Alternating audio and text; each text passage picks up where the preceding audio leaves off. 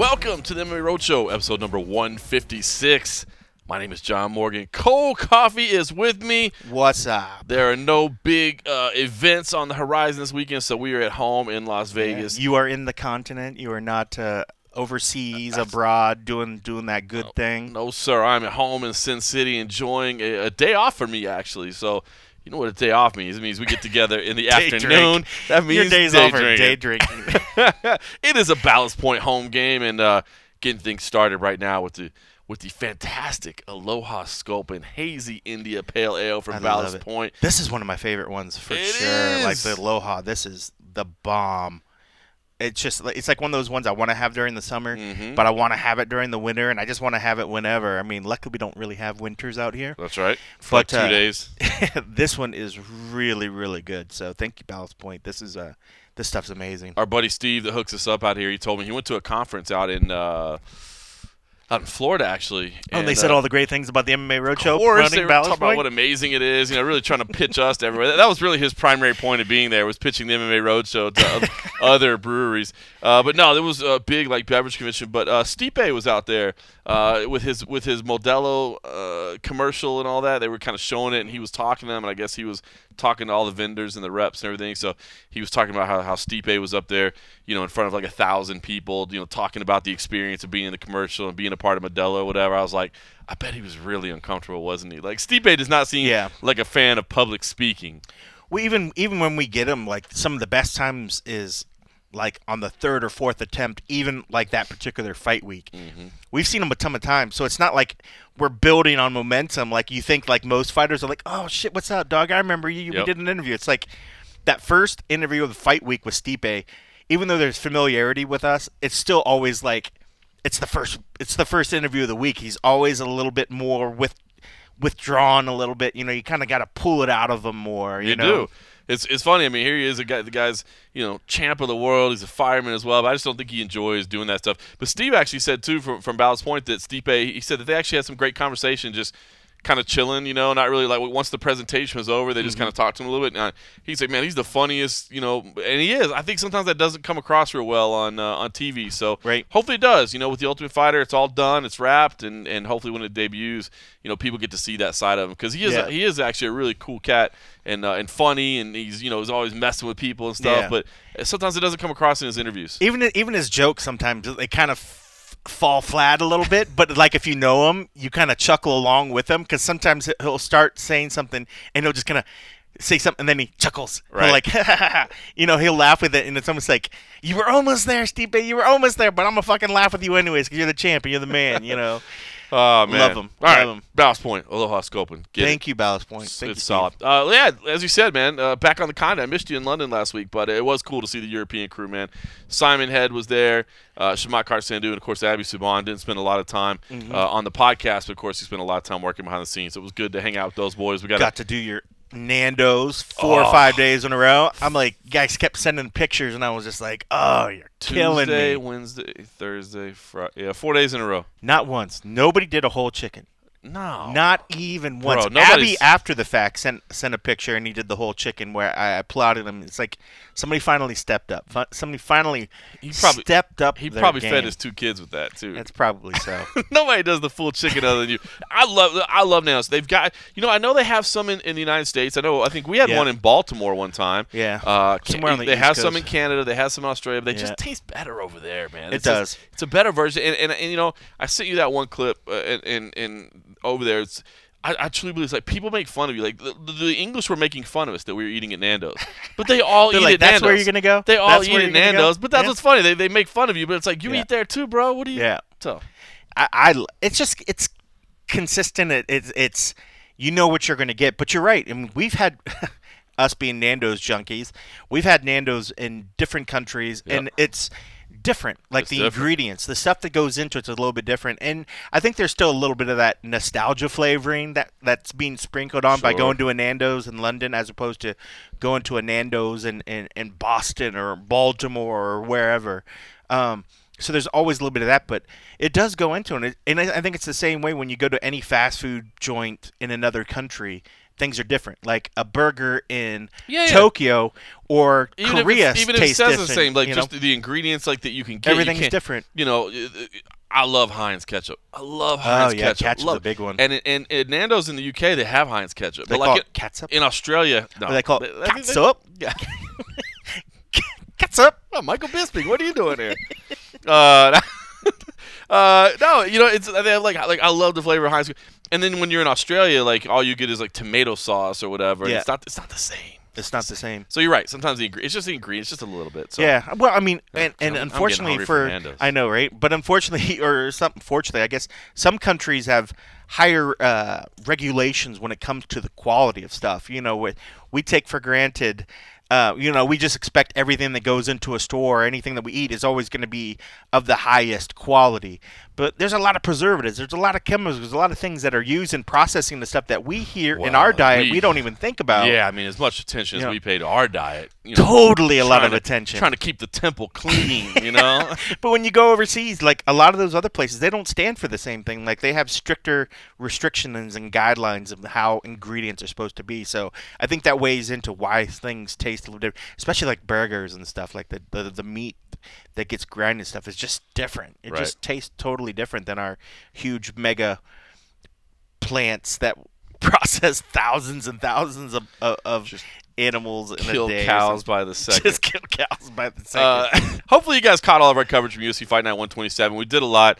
Uh, it was a fun week. It wasn't a huge card, but the fights did end up being good. Hopefully, you caught all that. We did have a and a half episode if you want to catch up afterwards, which was Mm-hmm. fun. We did it in the host hotel, and uh, I- I- honestly, super super guest. Man, it was fun. Yeah, yeah. I mean, Bruce Buffer came and sat down. You know, Ed Soares, I think would have sat down had we asked him to. He was Yeah. kind of like hey, saying what's up, and it really made me think, man. I, I want to, I want, I really want to, I want to talk to the Junkie crew. You know, uh, Dan Stupp. I want, I to say, because right now what we do with the road show, it's not really, it's not the Junkie family, but it, but it is, but it Right. isn't. But man, I think you know, as long as everybody understands that we're not shirking responsibility. I mean, yeah, we're having a couple cocktails and we're enjoying, but we're still covering the show.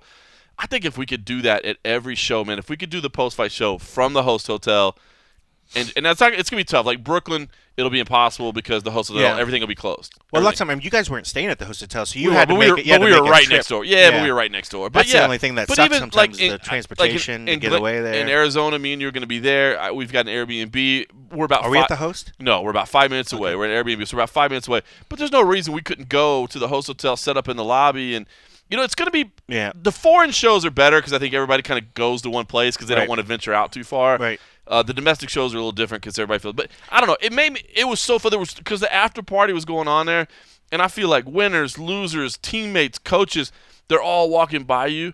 And uh, I, I want to do that because I think it's fun. You know, to, to hear our take on what we saw, I think is great. But if we can also just grab somebody, That's you- the best part. I think that's the best part of I it. mean, It- after it, a it while- inspired me. It inspired me that I, I want that to be our goal. Yeah. You know, I just I just want to make sure that you know Dan Stupp is okay with it. Everybody understands. Yeah. You know that because obviously, I mean, we do have a lot of work to do after the show. I was gonna say yeah, because I can see where, you know, but I think you know even even the talks we had the other day, if there is more emphasis put on getting the stuff out fight night, then it's tough to kind of postpone editing Yeah. a lot of those stuff to do something like Yeah. this.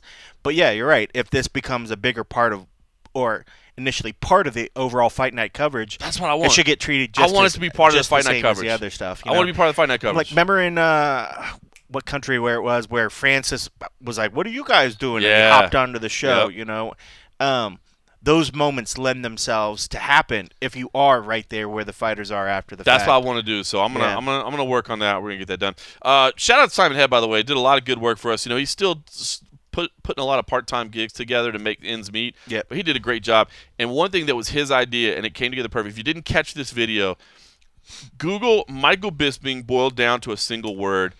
It's a tough task. We did this video, and it was his concept. It was his idea. Uh, I helped collect some of the answers, but basically, we we we asked fighters on fight week to describe Michael Bisping. You know, like here we are, we're in England. You know, Michael Bisping is a guest fighter. We know his his final fight's coming up soon. Describe him in a single word. Boil him down to a single word. Of course, everybody kind of gave us a word and and then and then you know rambled a little bit, but that was cool. You know, they were explaining why that was the word they used. Um, but then Simon Head, not only did he come up with the concept, which turned out to be brilliant, because I'm sometimes I'm not good at thinking of things like that, where it's like I'm so like in the bubble that I don't Sure. think like creativity, you know, that sort of thing. Um, and it turned out great. And then Simon Head actually was able to catch up with Michael Bisping and actually get him to describe himself in a Yeah. single word. And the video, Abby did a, an amazing edit, on so I won't ruin it because it's a sh- it's a really short video. It is short. I will say, Kajan Johnson calls him a dickhead, so that's the word that he uses. so that that'll set the tone for you a little bit. I mean, not Yeah. not everything in here was glowing praise. Legend. yeah, you know, there know, was some there was some good. legend. Ah, thanks, Yair. Appreciate that. uh, there was I'm surprised we didn't get him on it. Oh man. Uh, but no, there was some, there's some good stuff. Uh, and the video came together, and I, and I won't ruin it. Uh, but but it, it- Michael Bisping has, I think, the perfect answer describing himself, man. So Yeah. Uh, but that was all Simon Head. So uh, just want to thank that, of course, Abby Suban on, on the great edit. So uh, that was last week. This week, no fights. I will say this. I uh, I'm I'm. My, yesterday was my kids' uh, picture day at school, which was pretty cool. So I'm kind of, you know, I'm getting since I'm home this week, I get to do some personal life stuff. It was my kids' picture day at school awesome by the way uh, just my, my kid's school is kind of up on like a high area of, of vegas Oh, it's And high so- end. yeah well, i didn't say high end sir i'm talking about It's a altitude private school. no, I'm talking about altitude, sir. we are we are public school. We are. Although my my wife did find out that um, she asked me because you know Eli's been wrestling now for you know about six months. He's having fun. He's getting good at it. You know, he's not great, but he, he's picking it up, right? She's already thinking scholarships. dude she was like she was like uh, hey she was like do you think like bishop gorman would do like scholarships for wrestling i'm like i'm pretty sure they would you know because Yeah. like ricky lundell is the, is Oh, the yeah. coach there i'm like pretty sure they do scholarships she's like he's never missing another practice That's awesome. She's like, I he is. She's like, he is never missing a practice. He's gonna wrestle because you know wrestling is pretty cool in the fact that you know my kid's small, right? yeah. But in wrestling, you fight somebody your size. Your I mean, You're, you're not Yeah. you're not trying to go play football. You know what I mean? Where, where you're gonna be the smallest dude on the field. So And worst case, you know, or not worst case, best case, after his time at Bishop Gorman, you know, the Ohio State University has a wonderful Fantastic wrestling program. program. Almost won the national championship. Penn State took it home. I was Uh, gonna say, I, they, I he'd mean, be happy to go to Penn State. That, Has- that's that's legit. has Ohio. State ever put out any good wrestlers though? I mean, I mean, there's there might be one or two, um, but yeah, I mean, like uh, that's no shame in that, man. Like Yeah. that's that's a that's a good goal. That is a good goal. So here's what she came home from though after picture day.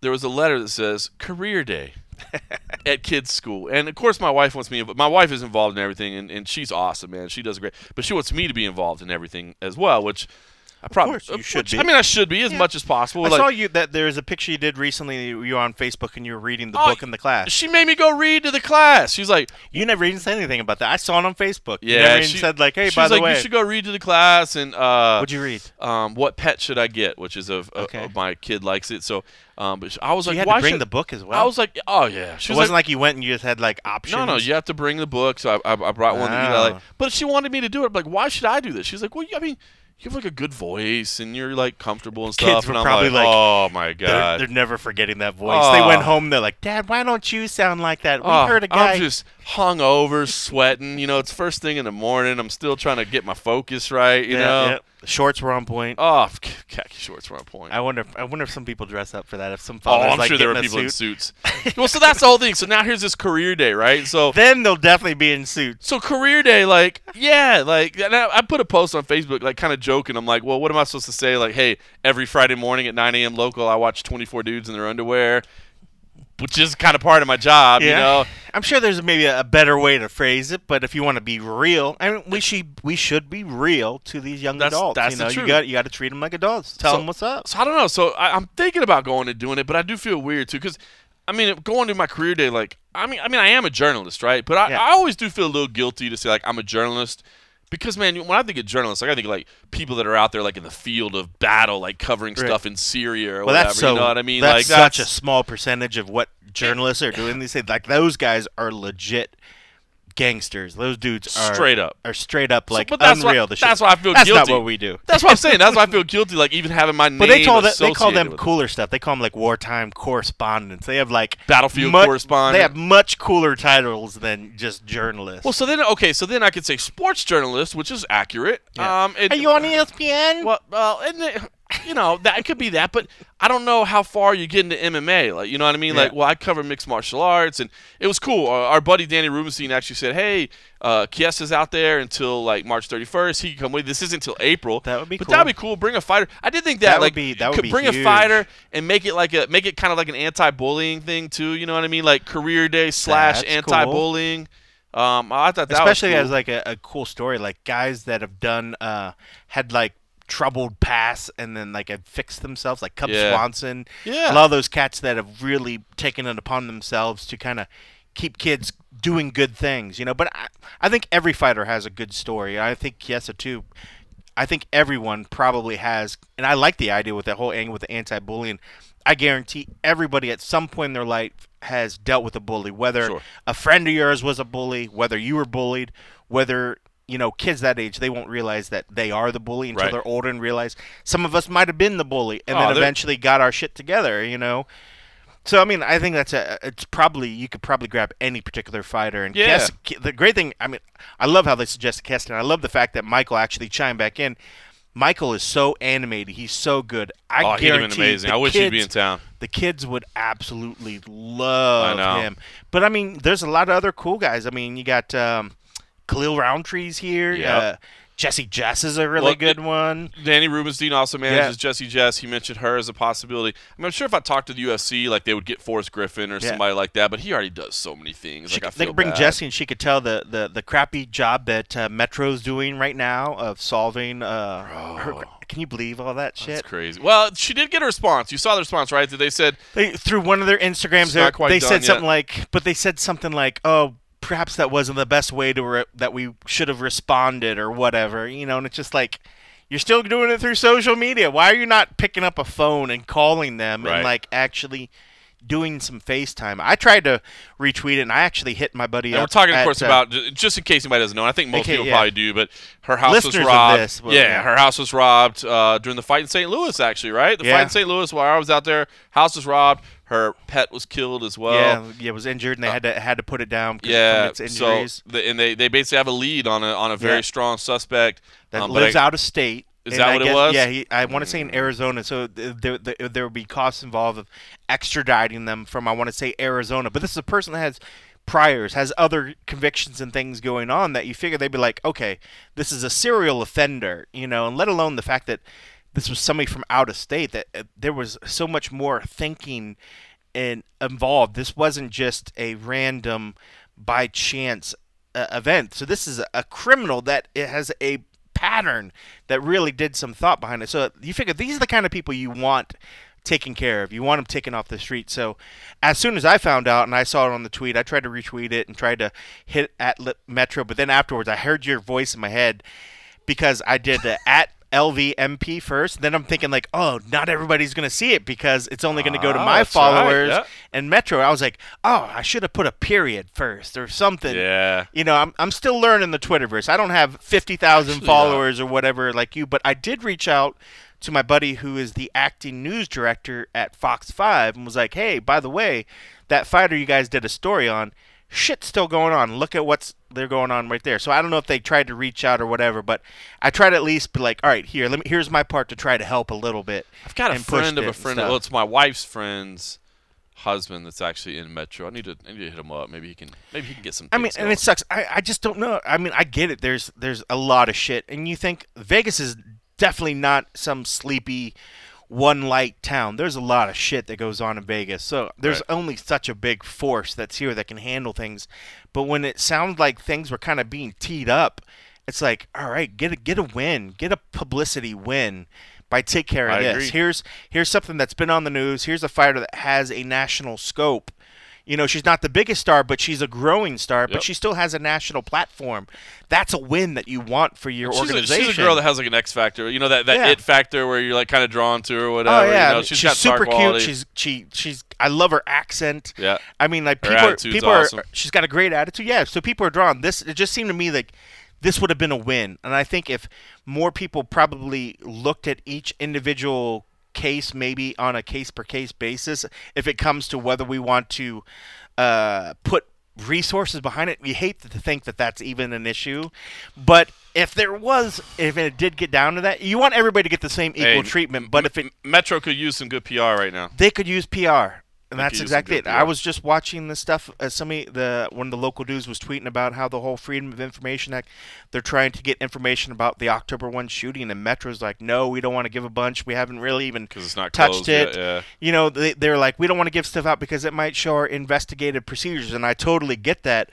But right now, this people are after this, and, and this is going to get spread out more nationwide. So by the time this podcast comes, there might be more grief that people nationwide are throwing towards Metro because of how they're dealing with this. So they need, you're right, they, They need need, a right now. win. They need some good PR stuff, and something like this would would help. But uh, All right, yeah. so listen, should I go to my kid's school? Because here's the thing: there's gonna Yeah, be I doctors. kinda went on a tangent. There's gonna be doctors. There's gonna be lawyers. There's gonna be I like. say you're I mean, a I'm suppo- you're a sports journalist. I I'm think supposed that's to get up there and tell people if, if you want to write about cage fighting. That's what and I'm tell worried about. and wear your blue shirt and tell them like you get to go casual. You meet guys and you get to dress casual. you get to wear super super blue shirts. I just feel weird. Like I, I don't know if it would offend some kids or some parents. You know that I- the, what I do. I mean, I don't want to. no. I mean, I you're mean, not. I, guess not, I just talk about just sports journalism, but I, I don't. I'm not just a sports journalist. I'm Well, a I mean, mixed martial arts journalist. I think even I think you just talk about your growth. I think your story. You started in the food industry, mm-hmm. and then life happened to give an opportunity where you were able to follow your dreams, follow something that was a passion of yours, and then you were able to build a career around. it. I think that's a good message for mm. kids. That like whether you think life sets you in one particular way and you think that's what it is, never be afraid to follow your dreams. Life might give you that opening. You followed it, and now you get to travel around the world doing what you love, covering a sport as a journalist. I think you. it's a great story. I think it's a great. you. If you spin it the right way, there's it's going to be tough for some lawyer guy. I mean, well, granted, if a guy's like putting away criminals, do whatever it is and it is. But I mean, like just hearing like, oh, I I work a job that makes lots of cool money and I get to get a lot of fame. That's that's good and all. I help but I mean, that cheat on their wives not lose half of everything they own. Right. You get to, you. Like, ah, I good mean, job, you can sir. make your story Bravo. inspirational if you Good. if you find the right light about it. I mean, like you you were set to do uh, cooking, and you you could have had a, a complete well paid career Yeah, just in the food industry. But you know, J- if you guys don't know, John used to work in the food Mm-hmm. industry, general manage different restaurants and whatever. But they had that opportunity before uh, Junkie became what Junkie is now, and you took a leap of faith, and that takes a lot of courage to do that sort of things. And I think kids, especially at the age where they're looking and they maybe, well, my parents say I need to do this, but I really want to do this. Those are the dreamers. Those are the people we need to keep coming forward because it's the dreamers that come up with the ideas that eventually change the world. So you, you know, any chance that you can get in there and maybe say, hey, stick to your guns, kids. Well, fuck, don't really stick to your guns, kids. Don't use that phrase in school. Yeah, yeah, yeah, But yeah, stick you, stick to your, your your ideas and your dreams and work for them, and you can get what you want. And you know, and it's I like it. so Bro, it's you just- inspirational when you think about like that. I mean, like inspired me. I'd put you up against whatever. I mean, like what you do is very, very. It's very cool in that sense, you know. So, you know, don't think that you're any less doing what you do than some psychiatrist or some whatever. You know, I mean, we're not saving lives like a police officer or a firefighter, but darn it, we're we're trying to do some good out there. I know. like it, man. You just So- inspired me. I made me feel all good and tingly and stuff. There you go. You know what else will make you feel good? Health IQ. The MMA Roadshow is sponsored by Health IQ, an insurance company that helps health conscious people like runners, cyclists, weightlifters, and vegetarians get lower rates on their life insurance.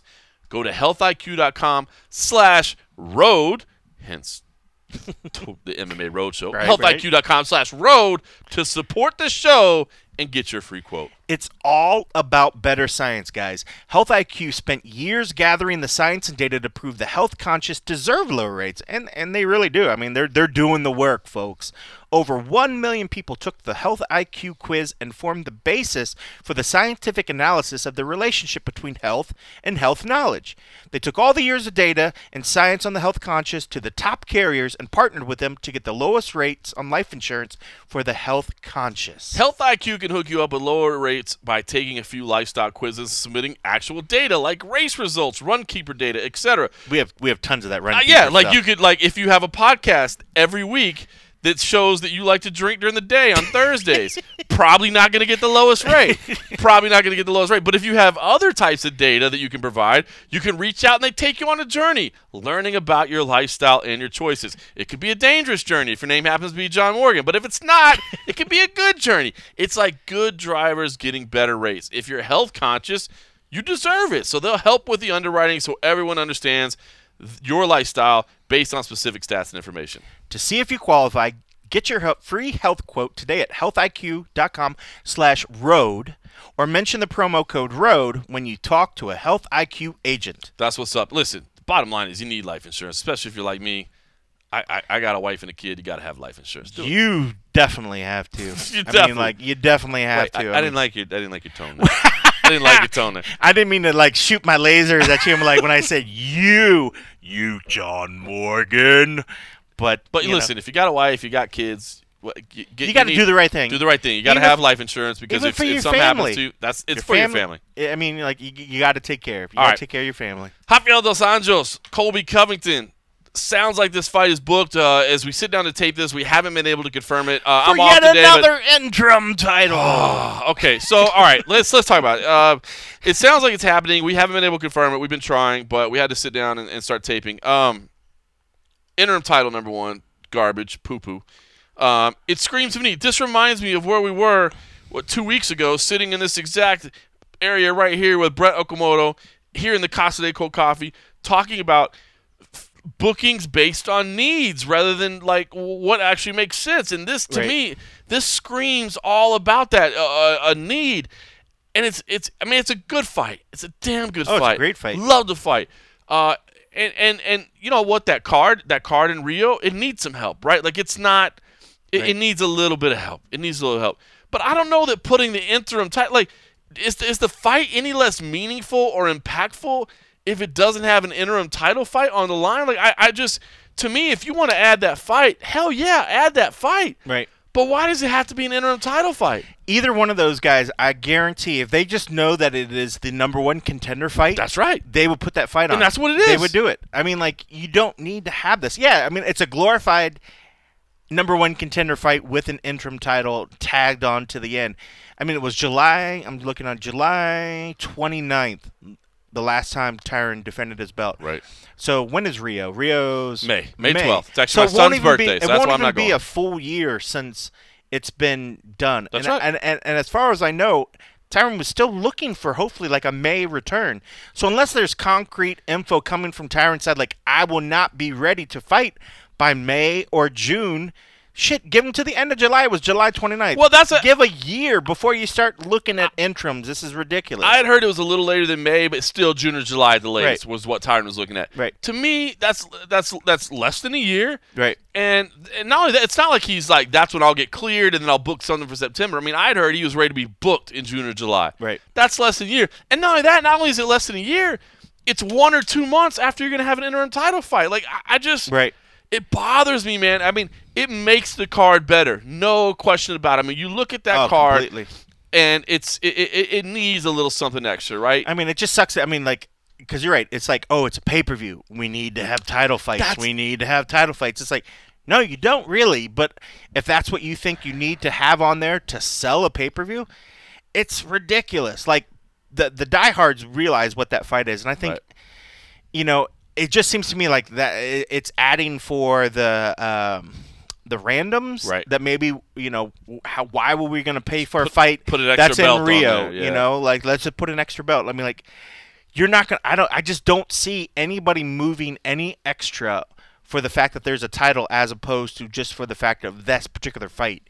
You don't need to put the interim. You don't need to cheapen the belt and do this crazy pattern of throwing interims just to do it. And I don't know if they're willing to take that risk and they feel that it is a risk to, to, to say that people won't because then they'll be like oh did we do everything that we could to possibly hope that this card sells? And i think they're still in their mind they're like well it's a pay-per-view. We've done so many pay-per-views now that have like two title fights. Right. you know we have to have two title fights or we have to have at least one you know? And it- and if they don't feel that they have it they feel like they're giving a lesser product or maybe they think that putting it in rio that most people in the states are already going to check out of it you know i mean it, it just it sucks because it, it it, it still just goes. We go round and around of doing these things that makes it seem like the sport's uh, an illegitimate sport. Like it's just more entertainment, and we realize. And, and, and Zuffa has said it. I mean, like they're they're we're an entertainment company, Right. that happens to put on fights. That's right. You know, this is you know, and It's- it sucks It's, it's a media company. It's, it's a media it's, company. It's supposed to supply all these hours company. of Right. entertainment. You know. you know, it's unfortunate. Uh, I'm glad that these two are fighting, but you know, I'm a diehard. I, I like that fight. Uh, whether there's an interim title or whether there isn't, I appreciate that fight. And, and all it does, it boils down to the same thing. They're still just the number one contender to get a shot at Well- the guy that actually has the belt. So So, why put thing. an interim title on it? UFC 224. If you look at it right now, if you trust the bout order that UFC.com has on their website, the, the main event, of course, Amanda Nunes, Raquel Pennington, Vitor Belfort, Lyoto Machida, Jacare Souza, Kelvin Gastelum, uh, Karl Roberson versus um, Cezar Mutante, and Thales versus Jack Hermansson. That would be your pay per view. I agree. You know what? It needs a little something extra. It does. And I think you said it right. Have we done everything we can, if you're the UFC, to sell this pay per view? Probably not. RDA versus Colby Covington is an incredible addition, but putting it for a, an interim title doesn't mean shit to me, man. Yeah. It just put the fight on there. So I don't know. I was just bummed to find out that's that's the plan. It- again, not totally confirmed. Uh, it was funny. We were trying to get a hold of Tyron Woodley. Tyron is actually in LA. He was doing a like a Periscope tour. I watched a- it, dude. That What a nice house. Holy cow! And he, What thanked, a he thanked nice whoever house. at the end that, that gave him that gave him the. Uh, uh, sorry, we're The, pausing. the to- hookup or whatever. yeah, who gave him the hookup on the location? Because oh my gosh, as he was going, it had to be at least. I think I remember seeing like six or seven bedrooms. It was massive. you know the the huge pool uh, with the jacuzzi, a heated pool, all that other good stuff. Badass, So- which I guess is for his kid's spring break or whatever. Is basically what he's there for. Spring Breaker, but he said that there was a sauna in it, so like his kid was cutting weight for wrestling. So I thought I thought maybe it was like a vacation slash, Slash. wrestling wrestling thing. But dude, I thought I saw like two saunas or two somethings in there. It was ridiculous. It was nice. All right, so But- listen. So I like the fight. I, I like the fight. I'm happy with the fight. I just don't think it needs to be an interim title. Here's the other thing that I want to ask about. Who does that leave for Darren Till? Because right now, and and, and we'll touch. We'll, I thought it was Kamaru. we'll see. Well, is is that is? Do you think that's the fight that they're going to make? Well, because just the fact that these two are actually chirping, like Darren either needed to have ignored it and maybe not really didn't. I don't see Darren as really like sidestepping anybody. I think he's the kind of guy he just enjoys himself out Yep. there, and he's enjoying the fact that he's getting this promotional boost. That that that eh, that's just gravy. The gravy on him being able to go in there and fight. He just strikes me as a dude that just loves fighting. He likes getting there fighting, whether or not there's a title or not. I think he wants to be the champion at some point, but I think ultimately he just really enjoys himself. So right now he's he's taken in stride, and the fact that they're trying to to put anything and, and really behind it, I think he's just happy getting in there. So when Kamaru starts chirping away, he's like, okay, yeah, bro, Yeah. like like we can scrap. You know, like you want to start bringing me in and you want to start talking trash. We can. Who cares about the belt? Like let's settle this shit. You think that's know? the fight to make right now? I mean, I think Usman needs to get in there. I mean, like he, With Colby and RDA out, I mean, it's a good fight. it just seems like a bad matchup for. I mean, I don't want to say For a bad for Till. Like, it is a bad matchup, but that's what's exciting about it. I mean, that's Wonder Boy would be the fight that he wants. People said the same. Like, look at what he was able to do about Donald. A lot of people thought, like, well, all right, well, if this kid's got striking, if he could take it, but he was the bigger guy. I mean, like, and it's. I think it's going to be the Oh, same he's thing. He's going to come in as a bigger guy. Like, Just seeing him again thick. in London. Oh my God, I mean, so but big. Darren is a big kid, man. Like this kid has some serious size to him, and I think it's a it's a great testament because a lot of people think you know the thing with uh, uh, Donald Donald and him that was a stand up match. Right. Now you're putting him against the guy that would be able to show whether people say, "Oh, does this kid have the skills to keep it off the ground?" Yep. Does he have the have what it takes to, you know, when somebody that's quote unquote a bad matchup for him comes in there? And I think this is a fight where I guarantee there's going to be a finish in that fight because both of these guys are want to go in with chips on their shoulder to want to finish this fight. I think it's an incredible I love the fight. I love the fight. And the fact that they're asking for it, if fighters are talking about it and they're chirping about it, that means they are so behind it and they're so into it. So you have two guys like that that are into it, that are starting to chirp and starting to get in each other's brains. Make it happen because there ain't nothing else. Because if you give him somebody else and you're like, well, we think this is good for the division, this is whatever, you know, let's go this route instead. I know you're chirping over here and you guys got some heat, but let's go this way. You, you don't take away from the heat. If they're asking for it, give it to them because that's going to be the fight that they both want. And they're going to put the most into the training camps. They're going to put the most into the fight.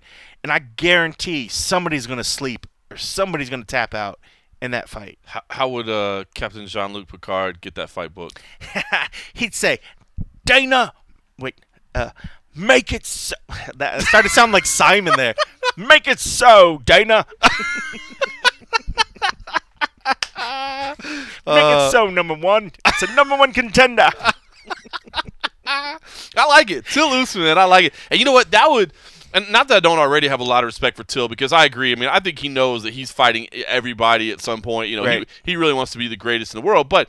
We all know that a striking match would be the style he would prefer, right? Right. Like the like the Wonder Boy fight is the best fight for him because the stylistic matchup is perfect. The name recognition, like Wonder Boy, has more name recognition than Usman, even Right. though Usman's to, to me, again, I think Usman is probably one of, if not the worst possible stylistic matchup for Darren Till in the division. Yeah, You he, know? he's bad. He's he's like running against uh, a Khabib. Khabib just has a style that just it grinds against you. You might go in there with every game plan in the world, but all that goes out the window once he gets a hold of you. And Yep. that's the same thing with Usman. If he gets a hold of you and he starts getting it to the point where he can control uh, the where the flow of the fight is, whether it's going to go to the ground or whether he just ties up your hands, you can't really strike if you get tied up.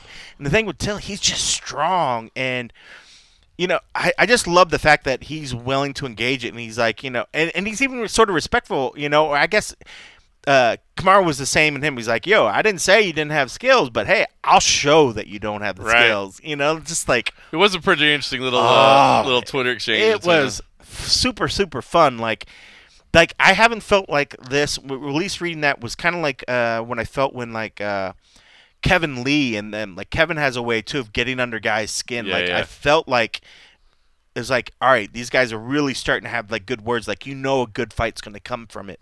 So I'm just like, let them keep going and then make it happen. Unless, unless, unless Till, who has all the momentum in the world right now, decides for somebody else. But if the heat keeps going, I mean, like, why not? Because if I he's like not asking for anybody else, and Usman deserves it, he deserves to get uh, some more marquee fights, whether it be the headline or a co-main. He needs to have some stuff because he's he's doing he's doing work. Yep. He's doing work, and he's proved himself that he deserves to be in at least a co-main spot for sure. I agree. I think. Uh, I mean, I- I guess the argument would be that you could put Till against anybody and it sells out, but you still Depending need on TV if it's in Europe. too. Yeah, because it's, it's in in Liverpool. Europe. Yeah, it's in Liverpool, Yeah, so you I can mean- put him against anybody. All right. Well, speaking of matchups being made and matchups being rumored and all that, one that kind of came out of nowhere but got announced was uh, Volkan Oezdemir versus Shogun Rua uh, in Rua. Chile.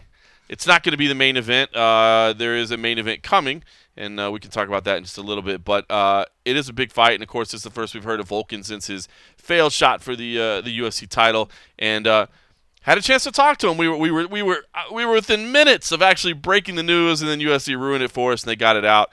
Uh, but Bastards. yeah, as a consolation prize, uh, Volkan was uh, actually willing to uh, to do a quick interview with me. Funny, um, it was actually uh, he called me at 6:30 a.m. this morning. So you ask, you know, John, what are you doing over here so early to do the podcast? You said it was going to be later in the afternoon. You well, I've did. been up since 6:30 in the morning, already working. So You're like, uh, I'm already ready to day drink, Kenny. Let's do this. uh, yeah, it's it's not even day drinking for me. It's like afternoon drinking. See, it's a whole different thing. That's true. Uh, all right, so listen, I had a chance to sit down and talk to Volkan Oezdemir this morning at 6:30 a.m. And uh, here's what he had to say. Volkan, how you doing, sir? Hey, John, I'm good, and you? I'm doing real well, man. I appreciate you taking the time to talk. You're welcome. So let's get right into it, man. Uh, obviously, we haven't heard a lot from you since January. I mean, I know that was probably a a rough night for you, man. But uh, g- give me an idea, kind of what you felt that night. I mean, you had this amazing run to the title, and then the Cinderella story kind of kind of came up short, man. What were your emotions like after that? It wasn't too bad, you know. Um, it's all about uh, uh, it's all about the goal. You know, it's all about where I'm headed at, and uh, I know, uh, you know, I'm like uh, I'm like a big boat. You know, I'm like these uh, really big back boats goes to one direction. It's not easy for me to you know to to change the direction. Hmm. So I'm still heading toward the same goal. It's been uh, only not even one year until my title shots, and uh, I guarantee you it's not going to be another year until I'm champion. Yeah, I wanted to ask about that. I mean, were there lessons that you take out of it? I mean, you know, Daniel coming in, he was like, "Hey, listen, you don't understand. I mean, there's levels." And I know that it's a little bit of trash talk, but it's true, right? I mean, you were only in the UFC for like a year, so I just wonder what the lessons were you took out of it. I mean, was it was it anything fighting wise and technical wise, or was it more just things of you know mentality and, and, and understanding where you are and, and, and all those things? I think it's a little bit of everything. Um, it's a you know it's a big uh, it's a big picture. Uh, it's a mix of um, it's a mix of technique. It's a mix of mix of um, understanding the flow, you know, the the momentum, the timing during fight, uh, how to deal with the you know uh, uh, the gestion of the fight, and uh, of course it's a it's a it's a it's a difference uh, when you fight uh, the champion and somebody who's been in the ring for so long and uh, fought against the, the best of the best. So it's definitely something you you learn uh, you learn from, and uh, this makes you just a better fighter, you know. Yeah, no question about it. So, what have you been up to since then? Did you take some time off, a little vacation, or did you get right back in the gym? What's uh, what's it been like for you? Yeah, the only problem was I just caught a staph infection, Oh wow. and uh, so I was out of the gym for maybe a month or three, three, four weeks, uh, back and forth. And then I had, um, I, I, because of this, I took some time to- to take care of my eyes. I did a LASIK surgery. Oh, nice. So now I'm, you know, brand new, fresh, and I'm back at the gym. I've been training uh, a lot of jiu-jitsu now, wrestling, you know, all all of the stuff to complete my game. So I will be unstoppable. Very cool. So you're not waiting long to get back uh, into a fight either. H- how did this come about? Were you were you bugging the UFC for a fight, or did they come to you and, and, and want you in this matchup? I wanted to fight um, Glover first, or Gustafsson, but he couldn't agree to anything. And then they proposed Shogun. It was in Chile. It was a brand new market. I love. Uh, I, I would love to visit the place. I would love to visit uh, Peru also, Argentina, and uh, all those countries is are like something. I, I was like, yeah, it make, make perfect sense for me. Fighting a former champion, and uh, Shogun is the guy. In all my division, Shogun is the guy I, I would love to fight the most.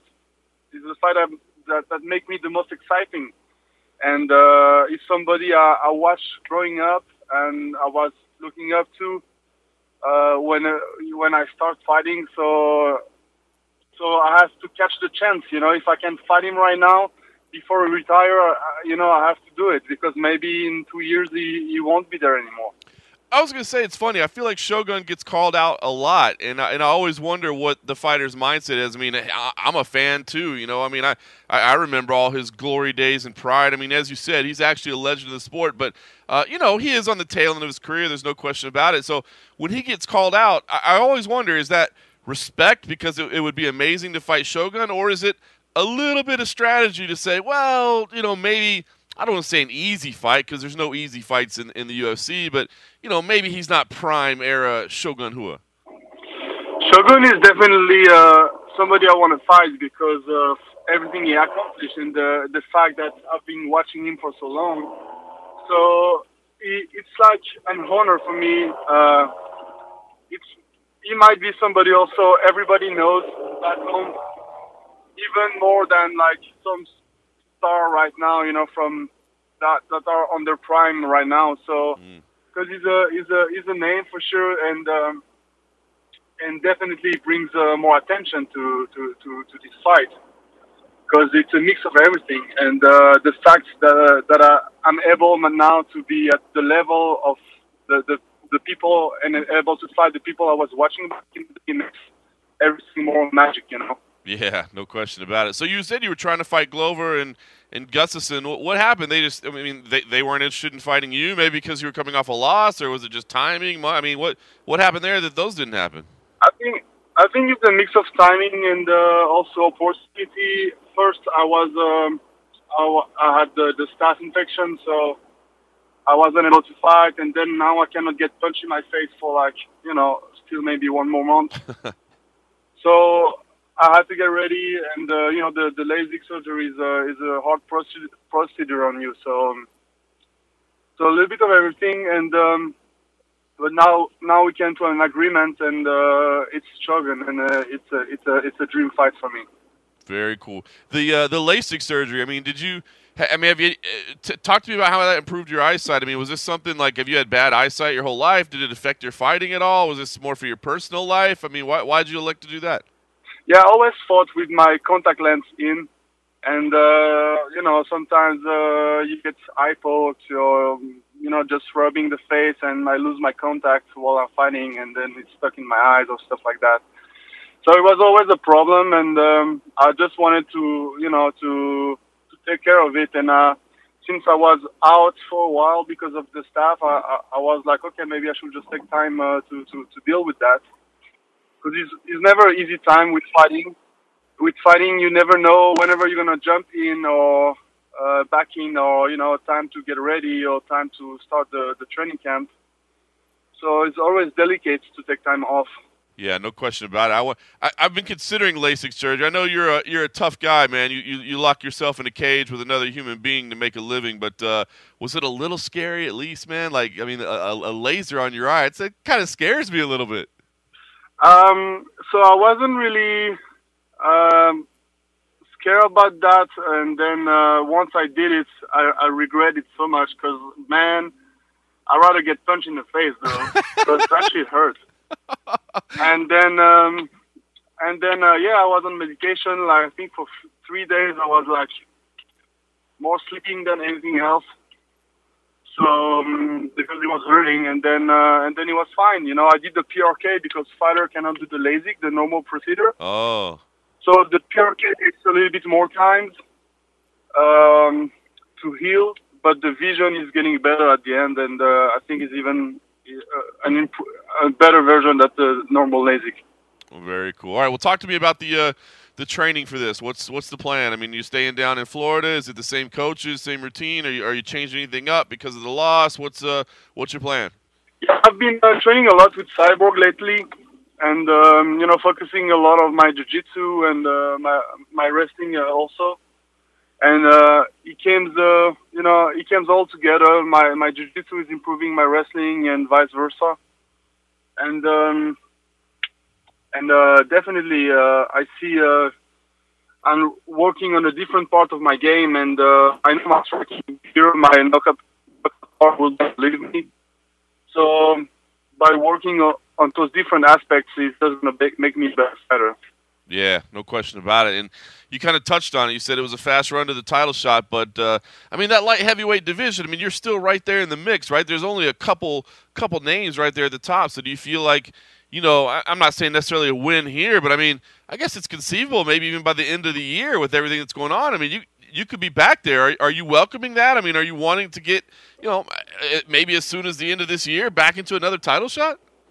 Yeah, we need to we need to see what's happening with the with the with the matchup and everything. But Cormier fighting Stipe for me is uh, is an amazing fight. It's uh, I love super fights.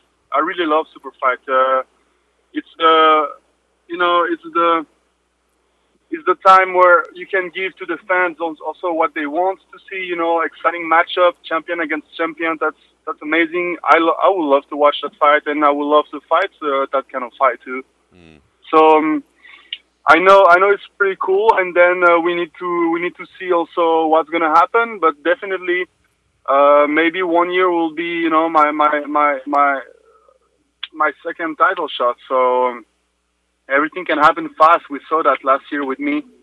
Uh, everything can happen really fast. You just need to make the right decision and take the right opportunity.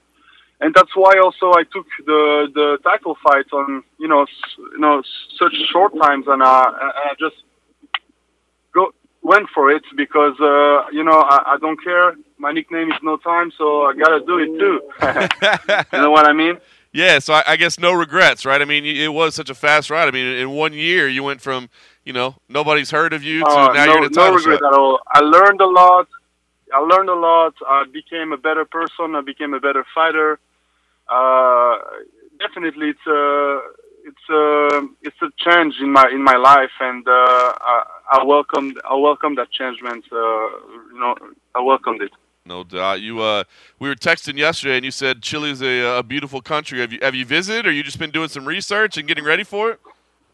No, first of all, I wanted to go to Peru, uh, Machu Picchu, and you know, do hiking, you know, trailing uh, and dif- different stuff. And uh, you know, Chile, Argentina, I, I want to go there for for a long time. Um, so I love South America also. Um, I love to I love to travel. You know, I love to to see stuff. So um, so yeah, and one of my goals is to see the all seven wonder of the world. So a lot of stuff are on my list right now, and uh, and uh, that's that's perfect for me to be there because I, I know stay around and uh, and uh, visit all the country around for sure. Very cool. So you'll stay later, take a little vacation after the fight. Yes, yes, and uh, maybe I can visit the family of my of my fiance over there. She's from Peru, so that would be nice. Oh, very cool. So you got some ties to the region as well. That's awesome. Know, yeah, of course. You speak you speak any Spanish? Gotta learn Spanish a little bit more, Uh, though. I But, uh, yeah, I understand. I understand. They talk together with their mom and family, and uh, I know what they talk about, but I answer in English. So gotta gotta start answering in Spanish. Yeah.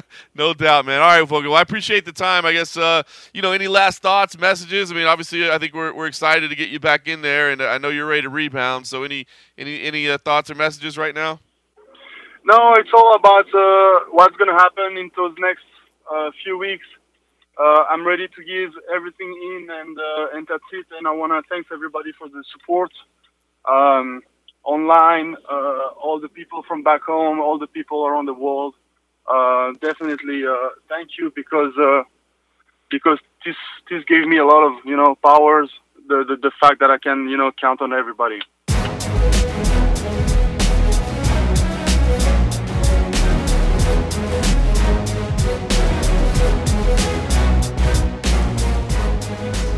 All right, so there was Volkan Oezdemir talking about his matchup with Shogun Rua happening down in Chile. Uh, has a couple ties to the region. Of course, his fiance re- revealed that uh, she is from Peru. I did not know that, so that's kind of cool. He speaks a little bit of Spanish. I'm sure the, the UFC will end up marketing that that you know he does have some ties to the region. Mas tacos. I don't think that had anything to do with. well, I'm sure he's learned that Peru. phrase. Uh, Mas Peruvian tacos. You know what's funny is I, I actually, I actually like this. I actually like this fight because I feel like, you know, Volkan said, look, he, he really would have preferred to fight Glover or uh, or or Gustafsson, but you know, I mean, those guys are still in the top right now. Not that Volkan's not, but like, man, his run to the top was so quick. it that- did seem kind of quick, right? and I don't mean this is any disrespect to Shogun, but it's almost kind of nice to, to have him settle back down a little bit. You know, he, he wanted those fights, they weren't available, so now he kind of drops back down the ladder a little bit. And I think that's okay. Give yourself a little time to continue to develop, continue to get comfortable. Um, he got thrown to the wolves, and he wanted it, as he said. His nickname's No Time, but um, I don't know. I think it's I, I think it's kind of a good matchup. It was one I definitely wasn't expecting, but once it was announced, I was like, yeah, that makes some sense. Yeah, no, I mean, I think there's definitely a lot of pros to it, uh, and I just love, I love Rua, man. I just, Legend. I just feel like we're getting near the end of his time, so I want to see him active before it gets too long. Like, I mean, if he wants to fight once a year, hey, that's his timeline. I'm all good with it, you know. But I just, if he wants to fight more, let's let's do it while we can, because I'd rather him fight now more often than to fight, you know, keep prolonging it and have a an extended career when it's when it's a less shogun. He's uh, know? my understanding is like he's constantly battling with knee issues. Like, you know, so that's the whole thing. Is just like making sure his knees are as healthy as possible, and that's when he can fight. You know, Yeah. I- behind the scenes, uh, quick note, just being honest, every time there's a Shogun fight, and I, and and I show up, and uh, I get ready to start interviewing him or whatever, I'm like. I forgot how handsome Shogun Rua is. He's a He is he's a nice. handsome man. He is a handsome man. he is a handsome man, and he's a dangerous handsome man. Every time, just like I forgot how handsome he was. All right, listen. you Uh, get lost in those eyes. I do, man. It's like the little, it's got the little five o'clock shadow working. It's just, it's just, it's done just right. Uh, all right, listen. Before we did that, uh, it, it, it went down that dark road. If you liked what you were hearing before that exact moment, um, do us a favor. Go into iTunes. Make sure you subscribed. Uh, if if you got a second, rate us, review us, uh, leave us five stars if you can. If not, just leave us some feedback. Always like seeing that feedback, positive or negative. Of course, we appreciate the positive much more, uh, but it does help people find the podcast as well negative. when people are searching for MMA, uh, if, if it's got good, uh, it's metrics or what do they call it? I don't know. You know what I'm saying? Metric sexual. metrics. No, why are you making it weird? Not logistics. uh, Analytics. no. What's the? I'm going back to metric. I don't know. You know what the word is? There's a word of the things that drives all the numbers and the systems and the Algorithms. algorithms. It helps. Ding ding ding ding ding ding ding! Yay! It helps the algorithm, which helps more. people sounds find us. like how there is no fucking sounds like sounds like. Uh, Uh, yeah, so please do that. And if you want to take it to the next level, what you can do is do us a favor. Go to patreon.com slash the MMA Roadshow. This is where we have finally decided, you know what, we're going to reach out to you and just ask if you got a few dollars in your pocket. We're, we're passing the offering plate around and just saying, listen, if you got a few dollars, Don't do what you do in church.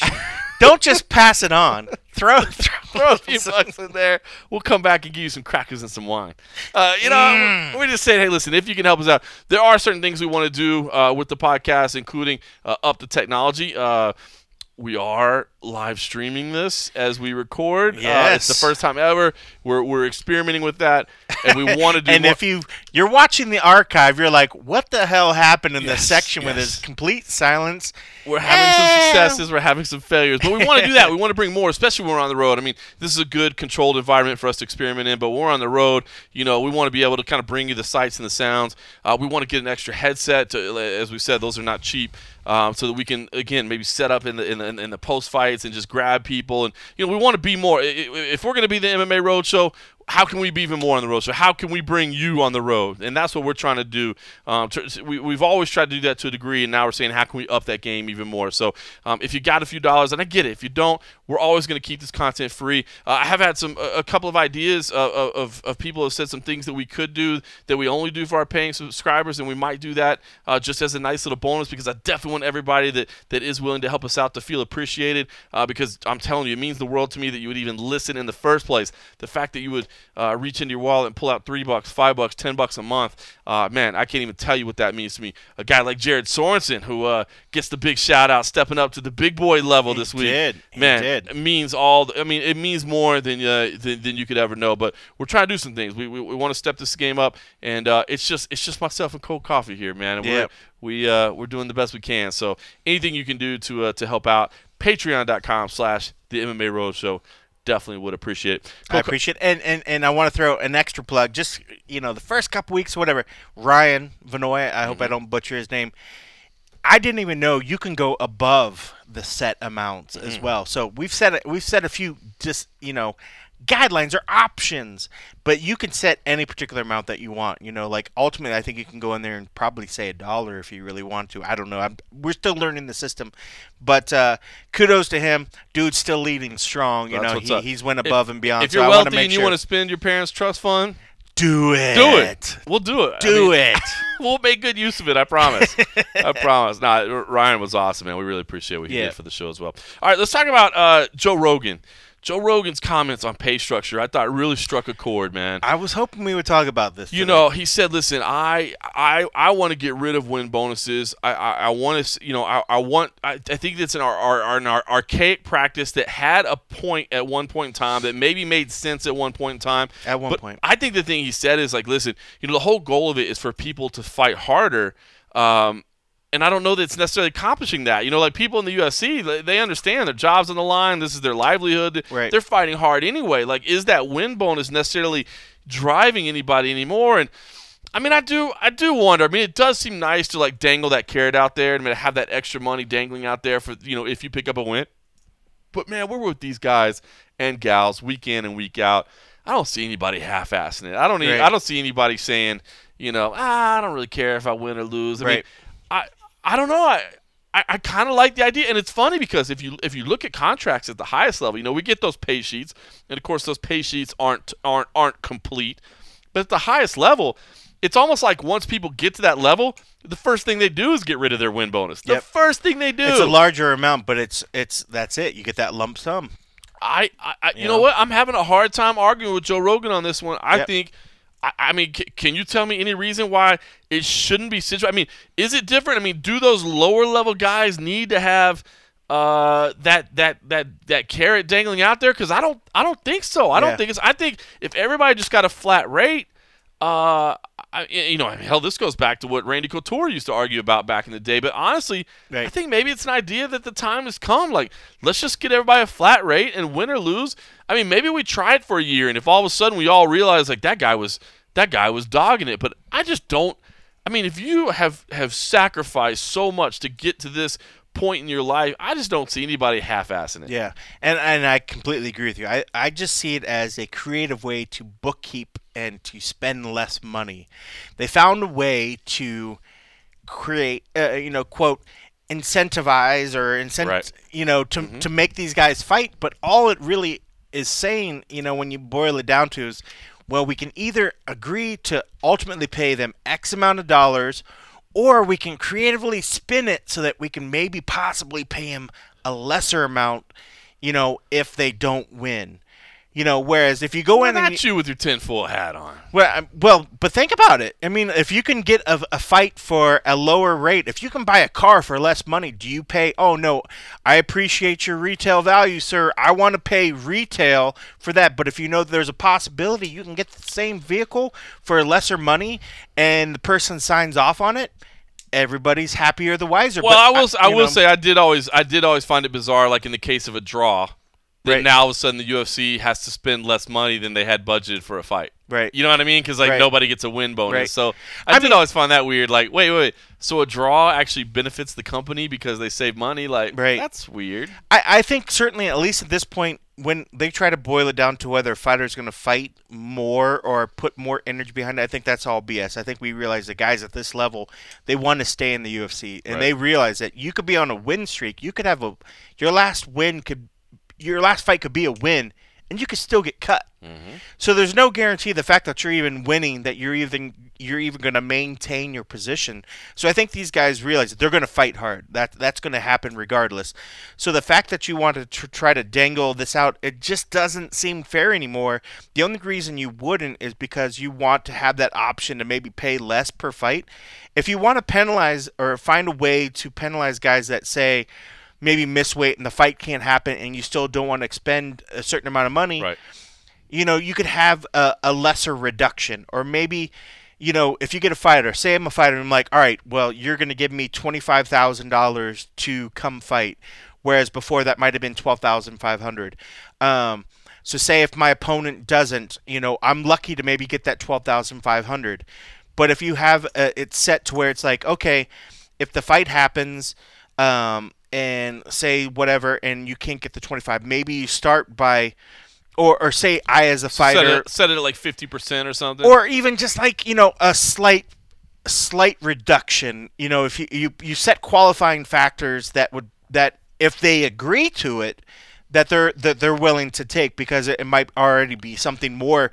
But I think if, if it's a matter of even if a guy comes in and he fucks up, if he messes weight, he already realizes, hey, I'm I'm you know I'm not opposed to the fact of you know now when the guys get penalized uh, that can't even make the fight, they get absolutely nothing. I'm not opposed with them still getting a percentage of something. If you make it to fight week and you're there and you did your training and you can't make weight, still give them something, but it's severely penalized. okay, that's interesting. All right, so you know, because I still think that work has been done, but maybe that's the that's the kind of thing that's gonna happen if they eventually unionize and they do something. Fighters are gonna get it to a point where they're gonna get something regardless of whether they fight or not, fight or not. When they get if they've went to fight week, if they've met certain guidelines, if you went there and you got there, you flew in, you got there Tuesday, and you worked through Wednesday and you did media, and Thursday you did media shit, but Friday it the world just went against you and you couldn't make weight, if something didn't happen, I, I and they can guarantee they're, they're supposed to come in and they're, they'll be within a certain range Mm-hmm. but before they step on the scale Friday. If they're meeting all those things, but something still goes wrong, something out of out of their control happens, and they still, I feel they still should get something for making it even that far. All right, so listen, so much to talk about. You, you hit on a lot of good points here. Now, as you said, first off, if they unionize or something, I again speaking with Kajan Johnson last week, I, I love the idea of this collective bargaining agreement with every organization. Again, I don't think it should be you know the same rules applied to UFC, to Bellator, to One Championship, to Legacy, like to Invicta. That's impossible. They can't all meet the yeah, same you can't. standards. You can't. You certainly can't They put can't- dollar right, standards. they like can't you all meet can't. the you same can't standards. expect to be to meet it. I love this concept of CBAs with every organization. I really do love this concept, and I hope it happens. So I think you're dead right. So all right, let's talk about first the, the situation with the missed weight. Right, this to me is one of the things that has to be addressed right away. Right, Right. there's so much inconsistency and uncertainty, and and there shouldn't be that inconsistency and uncertainty. Um, you know, if it is, I mean, maybe it is a situation where like, listen, we can get you on the card next week. And, and because we can get you on the card next week, we're not going to pay you your whole show purse now, but we'll give you 10 grand, 20 grand, whatever Yeah. it is, and we'll rebook you next week. But you know what I That mean? would be But better that than should some- all, it should, but it should he- be a case by case basis. right. Like what if they walk guarantee. out? What if they walk out? They're like, okay, uh, I'm going to take your promise to book me next week, and they walk outside and they trip and fall, and now they're injured. And if they absolutely have you go. nothing, I like the idea of giving them a little something with the extra carrot. So maybe they give a lesser. Right. Like if they say, okay, you could take option A, we're going to give you, you know, uh, 50% of what your purse was going to be, but we're also going to book you, so now you get your extra purse, so that if something crazy happens, they get in a car accident two days later, and like, I'm sorry, I can't fight. They have something. They've you already almost you, you almost man that's a great point. they like you put need so- they've already put effort out. They've you already to have a expended cost at this point. you need to have a know? retroactive policy that that considers everything. That like listen. Right. It, you know, we'll book you on the next week, and if for some reason injury occurs, of course, then I mean, then you could accuse people, guys, of faking injuries. But yeah, I mean, if, if an But, injury uh, occurs, you know, then people you get will the check shit purse. out. Like, oh yeah, you I know, mean, you like, got to go to the That's the kind of shit. If somebody faked something and and it got proven, you're done. Yeah, Your contract's done. fucking done. Like I don't think any of these guys would do something like that. I don't think so either. you know. Again, and knowing the character. Not saying it couldn't happen, but yeah, seeing the guys that we've seen do what we do, do what they do. Oh, and when you get that I don't close, see it happen. When you've gone all the way through a training camp and you're like looking for that Yeah. release, so to speak, you know, and you don't get it. All right. So the first thing that needs to happen is that that, that needs to be all addressed. What happens when you when you don't get to fight because your opponent doesn't make weight? That needs to be addressed. That needs to be Right. clearly spelled out. But you hit on a great point. What about the guy like a Uriah Hall who, you know, all week long like seemed to be okay, like checked it. Right. So and I think there should be I think in that situation it should maybe go back to where you check in with weight. You know what I mean? Like Right. you can't like if you, you if know, you're meeting guidelines, if you're if you're Exactly. check marking, if somebody if on Tuesday mark, you're good, Wednesday good? you're good. You know, if, if you come in at 240 for your middleweight fight on Tuesday, yeah, okay, now th- there's Yeah. a problem. But if everything's good and that in was the last incentive- minute, That would give the the push for these guys to come in closer to their weight. You know, that gives them a reason to show up closer to the weight. You know, I mean, I, I think because now you know if my body shuts down, I'm still taken care of because I Right. was I met I every think. I think a lot of these guys they, they do it. They're like, oh, we're er, er, in gals, whatever. They're like, I'm I'm over, but I know I'll get there. I'll know I'll get there. But they know that there's the possibility. The worst case right now, they're like, well, I'm not sure if I'm gonna get paid. So that there's kind of that fear factor where they push themselves. But if they realize that, hey, if you just meet the certain guidelines, you come in within this range, you check mark so that if should the fight for some reason fall out, you're guaranteeing that you're going to get access to X amount of whatever this agreed contract is. But if you come in and you're outside that range, you miss the first check mark. You're not guaranteed. Boy, that- I think it would push a lot of these fighters, and that helps the do it. UFC. It helps UFC and it helps the UFC fighters. and the fighter. And see that Right. that's what I think. In every one of these steps along the way, I'm one of those guys that you know, and that's what scares me about this whole process. I feel like it's going to be this this huge battle, and you know, I, I- don't want it to be that way. Like I Where lo- there's a clear winner and there's a clear right. loser. I love finding solutions. They're like, you know what? That helps you, and that helps me. Right. And that would that would help the UFC lose less fights if they knew that if people were hitting these check marks all week long, they were Right. good. Right. But I'm definitely down getting to the point where fighters have a clear understanding of that they're getting a certain amount, that they're getting pay, that they're getting, you know, something because I think then it gives them that extra push that if anything, that extra just hey, we're here for you. Mm-hmm. You're doing your part, and we're gonna do our part, and we don't have an easy way out of not giving you money. Yep. Like this whole half pay uh, thing is giving the UFC a clear out on clear out on their obligation of paying what they worst case Right. are planning on paying for this person fighting. They could set up another structure, but I th- I like the idea of you know upping set pay. I can see where that would almost maybe if they're like, oh well, if we have to come out with a set amount, I guarantee limits would almost like start lower again because they're always going to want to. This is any business that's trying to. Nobody wants to just go into business and and Spend their think money. I'm going to spend all my money. Of course you know, not. you're going to try to find creative ways. You think and USA Today think- comes to us every year and they're like, bro, we had a little bit extra money. We want to get rid of it. Use it, use it, bro. No, hell no. But that's that's what I see with the whole structure now of the win and show money is the fact that they found a creative way to put a spin on not having to spend as much money that they have available to give this fighter, but they found a creative way that oh hey, you know yeah we're gonna use it and we're gonna spin it and say oh this is this is gonna make them want to fight harder. They want to win anyways. All I mean like well, let me so let me ask you this then. So here's my thought, and it's it's not it's not novel. It's been done before. Victory Fighting Championship did this on the regional Right. scene, um, but a finishing bonus, a finishing bonus, because right. Yeah. Fans like finishes, right? Submissions, knockouts. It's like the long ball in baseball, right? I mean, don't get me wrong. A hard fought decision back and forth, it can be great, but fans love knockouts and fans love submissions. So I wonder now if, if we got rid of it we didn't go we didn't go all the way up to 100% right but let's say maybe we went up to instead of 50 and 50 we went up to like 80% guaranteed 90% guaranteed maybe and then that last 10% only comes if you get a finish you know a, a finish bonus basically is that i mean i guess that would I like the idea. I like. I do like the idea of a finish bonus. I still. I mean, I think if they took away, say, the three. So say three fights, they have for performance, performance, fight of the night. So one hundred fifty thousand dollars that they have to play Right. around with. All right. Say there's fifteen fights. 200000 because you get uh fight of the night is two tons so you get Right. So two hundred thousand. Right. So Right. two hundred thousand. There's thirteen fights. Mm-hmm. Twelve to thirteen fights. All right. You could easily take that two hundred thousand if you get rid of those other bonuses, and if you get a finish in your fight, you could easily get a ten thousand dollar check just for putting a finish. True. That I think most fighters would be happy knowing that hey, if I get a finish, I'm getting a ten thousand check. Because right now they get a finish and like I hope that's the best one. Right. I hope that's good enough to get the nod to get the agreement. Whereas, all right, if we come in and we're giving you a a a better set amount, all right, say you normally would get 24 and 24, so you're getting 48,000. We're coming, we're going to say, hey, we're going to give you, All right, but let me but let me see this. Let me see this. I don't want to interrupt your flow, but I am thinking this. If we're doing the math right, because it's got to stay under budget for the UFC, Right. right. Let's say two guys are making 24 and 24, right? Right. One guy makes 48, one guy makes 24, right? Right. Because one guy gets his win bonus.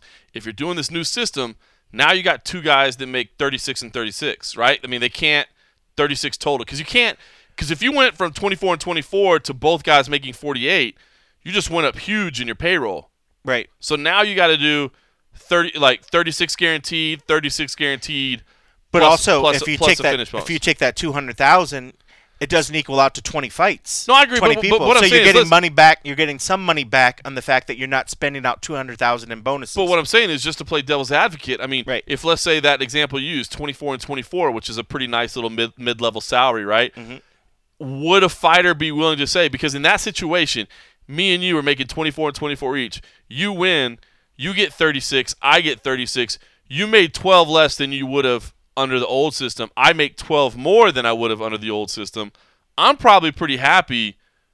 Are you happy because you know your money is guaranteed, or are you pissed because you feel like you lost out on 12 grand? well, you would probably you if you well Because you got to keep the math the same, right? I mean, if because if we're gonna live this fantasy life and we're gonna say this is the way it should, and I, I should. Well, I mean, I life, think they would- this theoretical Yeah, life. I think they would probably have to realize that maybe revenue lines would probably change. Um, but yeah, because you can't add thirty percent or whatever it would be, right, right? But if so, say if if if you take away the two hundred thousand that goes towards bonus, say there's twenty four or twelve fights, Mm-hmm. thirteen fights. Say there's six finishes.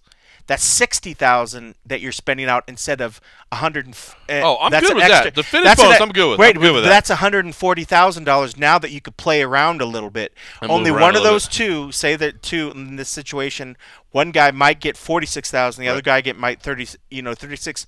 or there's some sort of discretionary angling that you can do, you know, mm-hmm. or something. But as for the UFC, I can, you know, it would probably come to a fighter where the fighter might be like, I get it, I'm cool with it because even if I lose, I'm getting money that I wouldn't normally Right. get. So sometimes it wins, sometimes I lose.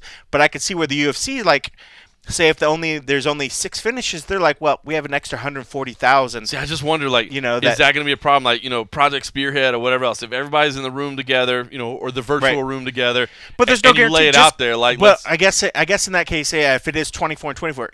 But how often do we see guys matching up against guys that get the exact same pay? not- you're not. it never Not, happens. Yeah. It never happens. Unless happens. it's like the tough finale where everybody makes the same thing. where somebody in that situation, in most cases, guys have their own particular contract and they don't even know until after the fact, you Right. know.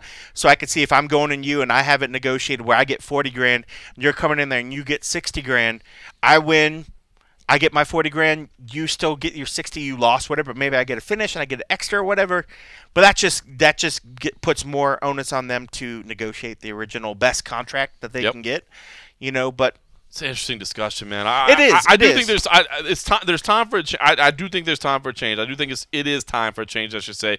I do think, especially with you know the whole missing weight thing, Yeah. like that stuff has to. Well, think about it now, and I guess going back the other. You have guys now that get the win bonus that still make less than their opponent that lost. right. Of course. So I mean, it's the same sort of situation now. I guess when you think about that, you know, it's not like I beat you, I should ultimately get more pay than you, and it's like it's already not that way. So, Yeah, and I don't mean necessarily that the guy deserves more. I just. Right. Are you willing to take less? So it's it's. but it's, an agreed contract at that point. It's not like you get less. You agreed to whatever your set amount, so you get. Oh yeah, I mean, amount. once you know, a year from now, two years from now, three years from now, Yeah. it's all good. It's just that first, Yeah. that first fight or two where you're like, Yeah. okay, hey guys, we got a new system, and you're like, I would have made this. Yeah. you know. So That's where they just cut the roster and start from scratch. start from scratch.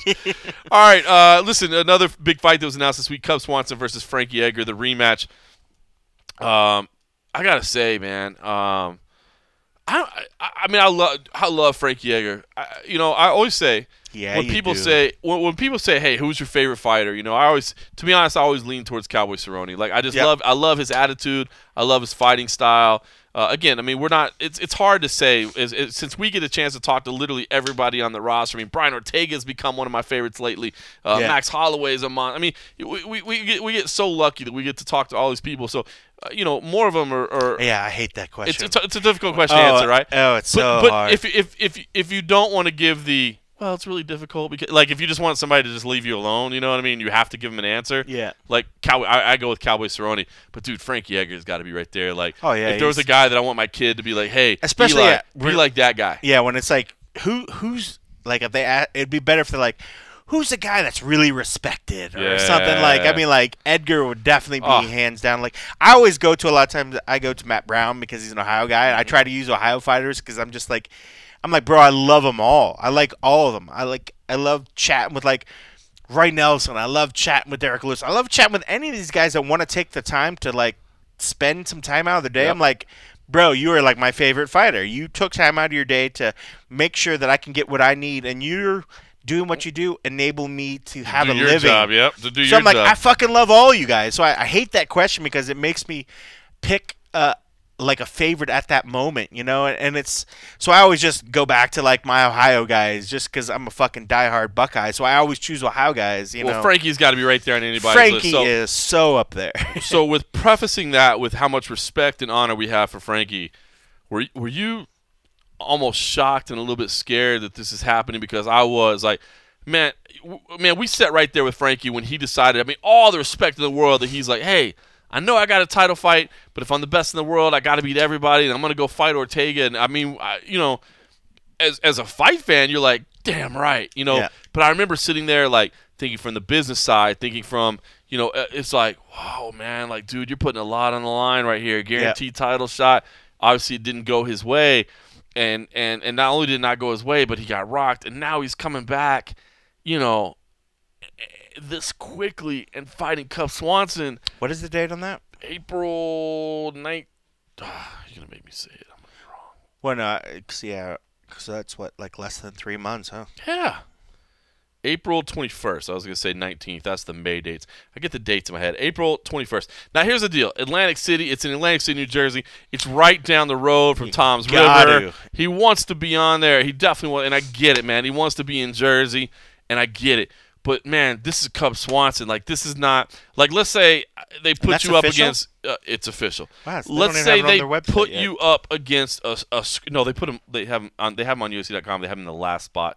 Uh, I'm just looking on Cubs thing. Like if you go to the fighter profile, it doesn't list. Oh, they don't on have it there? on its fighter bizarre. profile. Um, yeah. So I, I don't know. I I was a little surprised by this. I I'm I, I'm just gonna be honest. Like I, I'm I- I don't want to see Frankie get get lit up again, and I'm I'm I'm I don't even know how to express it properly, Cold Coffee. I'm just I, I love Frankie Edgar, man. I think he is the man. He's a legend. He's a, he's a UFC Hall of Famer. Legend. He's somebody that I would tell my my kid to pattern his life after. You know what I'm Right. saying? Like he is the man.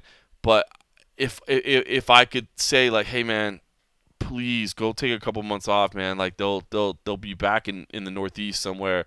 I would. I mean, there's no easy fight necessarily in the UFC, but this is not. I mean, this is not a can. This is this is Cub Swanson, man. This is this is a beast of a contender, and uh, man, I I mean, it's an incredible addition to the card. It's going to be incredible for the ticket sales, Why is the card laid out that way on the UFC.com? Is it because they haven't broke it down into like bro. They're they're, they're two, three? That's all 12 fights, but it hasn't. It doesn't give a clear like clearly when I see it at the bottom like that, it makes it seem like it's going to be like the the the fight pass featured prelim. Like U- UFC.com is is like It's supposedly it's doing a redesign is what I'm getting what I being Is that what told is that is that they're doing a redesign. But That I'm like, sense. Jesus, there's some seriously fundamental stuff that is just not working. So when I see when I look at this, I think most people will train when they look at how if they went to their site and they see it on the bottom right. That's like the third fight on the the fight pass prelims or something. I you know, know, that's not going to happen. So I'm sure something's gonna something's gonna change. But dude, that is a that's massive. That's a that's a heck of a fight. But I, I mean, I could see Frankie. That is such a quick turnaround. that's what I'm saying. That's such a quick turnaround. But I mean, like, that's probably the fight where it was like, I don't know if they said something before, like, hey, by the way, this is what's in the books. This is what's going to happen.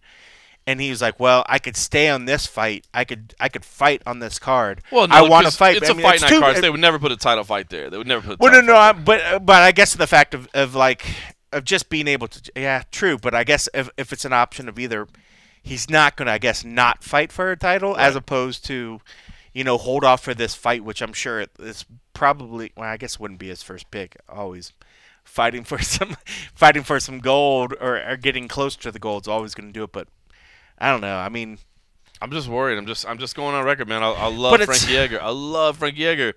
This one scares me. This I mean, me. but granted, it's not like the dude's been knocked out a bunch of times. no, that's he's true. taking True. damage. Yeah, that's true. He's taking damage, but this was like what his first time he's ever been he's ever been yeah, knocked out. First time. So I mean, I guess you give him that in the sense that his his his brain is taking damage. I mean, like any of these guys has taken what do they call it? Uh, CT. What is that? The f- concussions or they've had Traumatic. some, yeah, oh, whatever. Traumatic, yeah. So he's he's taken damage regardless of whether he's actually finally been knocked out. But who knows? I guess you know after that it's finally happened. Maybe we'll see a little bit of a degraded in the fact that he hasn't given his brain a lot of time to take care. But again, it was quick. It was it happened, and he didn't take a lot of damage after it. Maybe it's not a big deal that we're we're worrying more than we need to worry about it.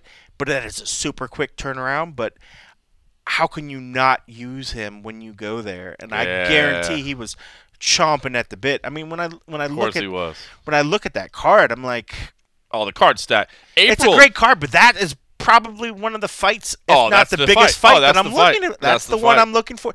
I'm certainly looking a lot more forward to that card, that fight, than Kevin Lee and Barboza. Yeah. I think so. I think Kevin Lee and Barboza is exciting, but I know That's a Edgar, that's- Edgar and Swanson is going to deliver has more guarantee that it's going to deliver a fucking I- bash. I will only go so far as to say like it's a coin flip for me. Like I, you know what I mean. As So for I- who will win, No, no, no. To, to which one I'm more excited Oh, about. okay, So yeah, yeah, yeah. So I can't say that like Barboza leads way more up there. Like yeah. I, so I can see. I mean, it's 50-50 for me. it's it's ah, I guess their sites have messed up. Like if they're in the main card, how they have their layout. See how the layout they have them in the big window. Right. Normally wouldn't. I don't think they would be over Dude, here onto the right hand side, but whatever. But no, as for It's but as for bad. fights, when I look on on the rest of that card, I mean, even Branch and Santos is a good fight. Sterling, all this. I mean, that that's all good. Sterling and, and Johns, Hooker and Miller. Hooker and Miller is a good one. Bilatov and Sasaki. Like I'm, you know, I love But the. man, that Edgar Swanson, that is Yeah, yeah. right there. I mean, and, and in terms of ranking, it has more value than a number three and a number seven if you use in the UFC That's true. rankings. That's true. I mean, uh, you have two higher numbered fighters that are actually going at it, but April, by the way, April is sick. If you're a UFC fan, 223 in Brooklyn, that's a good one. off the charts, ridiculous. Then we go to Glendale. That fight card is loaded, and then Atlantic City is loaded too. I mean, I know we've been talking about some slow months and some slow times. There's That's a so baller. many. There are so many good fights. Aspen Ladd and Leslie Smith, that's going to be a oh, good ah, fight too. That's a good fight too. Dude, I mean, that's a really, really good card. But I mean, oh wow, Edgar Swanson. Just knowing those two guys and the way that they're fighting right now, I mean, that's gonna be. See, with Lee and Barboza, they're gonna be feeling each other out. I mean, they're they're very dangerous. They're dan- dangerous strikers that I see trying to keep that time a little bit on the outside until they're they're like feeling each Barboza other out. trying to land a leg kick. Yeah, I mean, they're- Lee trying to get inside. gonna, there's gonna be a lot more feeling out. Whereas Edgar and Swanson are just gonna brawl. Yep. They're just gonna s- just throw, and I mean, like, I guarantee that. Uh, I just feel like that one for me. That's the fight I'm probably the most excited out of that whole That's a card. sick fight. Uh, should say, sick. by the way, good to see Cub back. Uh, Cub was a free agent. Yeah. Uh, by the way, I was told that he had a couple offers out there from multiple different And organizations. why wouldn't he? Solid, solid offers too. By the way, not necessarily exactly what he was looking for, but solid offers. He made his way back to UFC, but uh, good for him, man. It, it, from from from what I understand behind the scenes, he fully explored free agency to its potential. I mean, he got offers. He you know he, he got it all out there, so good for him. Uh, listen, Congrats on his new addition. That's right. Yeah. He's a family man. He's now. got a family man. He, he's got to take care of his family now. things change. Yeah. Things change. You never sleep in again. You just pray for Thursday so you can go day drink. Uh, uh, listen, uh, quick quick note, uh, kind of outside the MMA world. Did you see the, the, the story from Gareth A. Davies that, that the UFC is going after Anthony Joshua, that Zuffa Boxing I is going after Zuffa? I didn't really Anthony read Joshua? into it, but I, I saw that. and It makes complete sense. Yeah, no, it does make complete sense. And Dana White has kind of always uh, Yeah. admitted he's a huge Anthony Joshua fan. Anthony Joshua, one of the biggest superstars on the planet right now in terms Doesn't of get much combat bigger sports. than that. Uh, it's funny. So check this out. But I, I did want to share this to our roadshow listeners. So I reached out to Dana and I was like, well, let me get some comment, right? So I texted him and I said, let me, let, you know, in fact, let me see if I could find the exact text just to find it. Let's see. Yeah, if y'all didn't know, John just just he just hits up GW.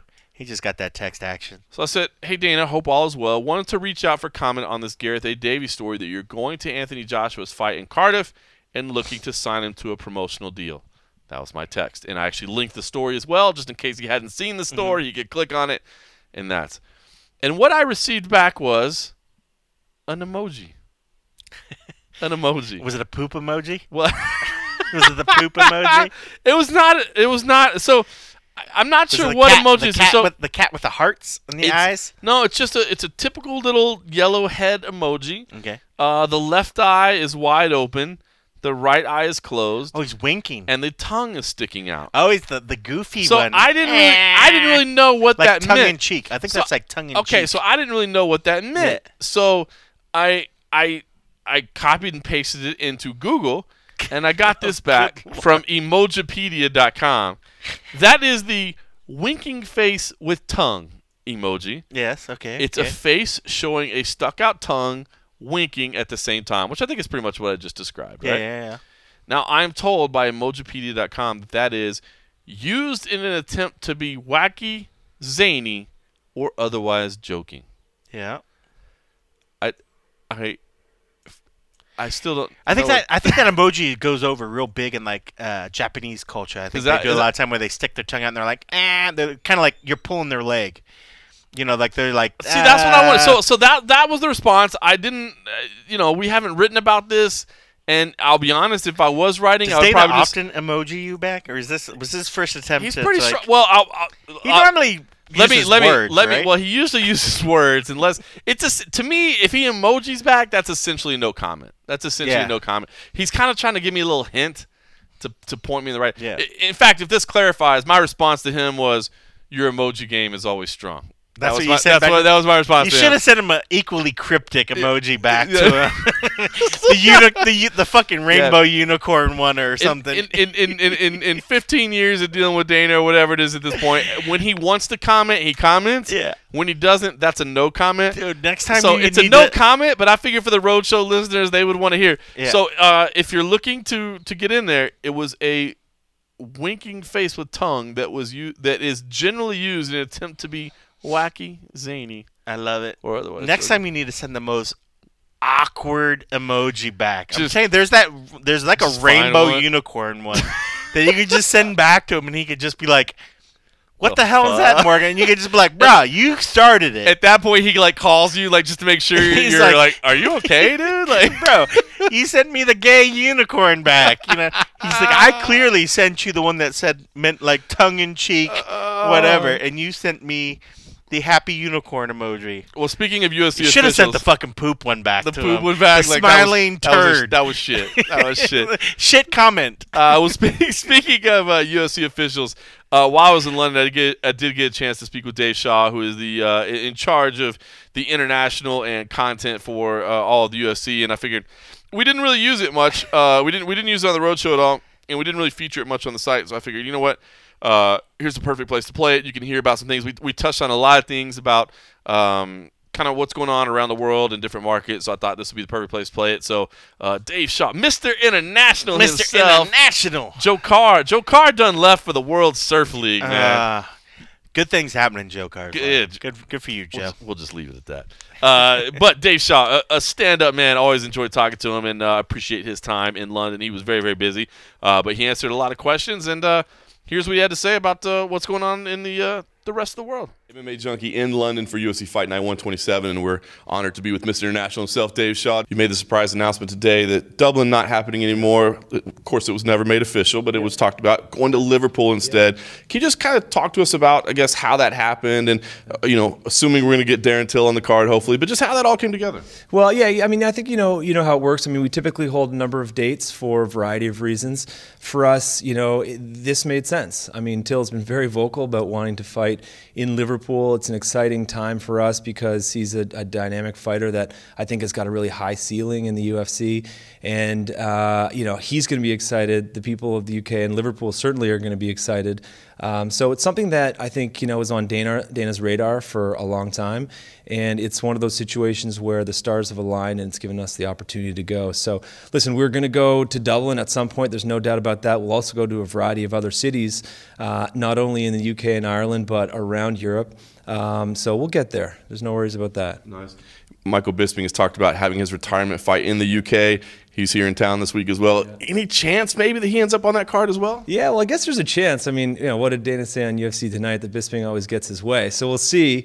Um, I think for Bisping, one of the other things I heard him say this week was the fact that, you know, he's very cautious about who he wants to fight. He doesn't want to say anything untoward or anything that he's going to regret for the rest of his career once his fighting days are done. So, I mean, I think that's a virtual impossibility. We all know that everyone he fights is going to be one of those situations. But for him, you know, pioneer of MMA, he's done so much as you know one of the one of the key and only champions for, for British MMA.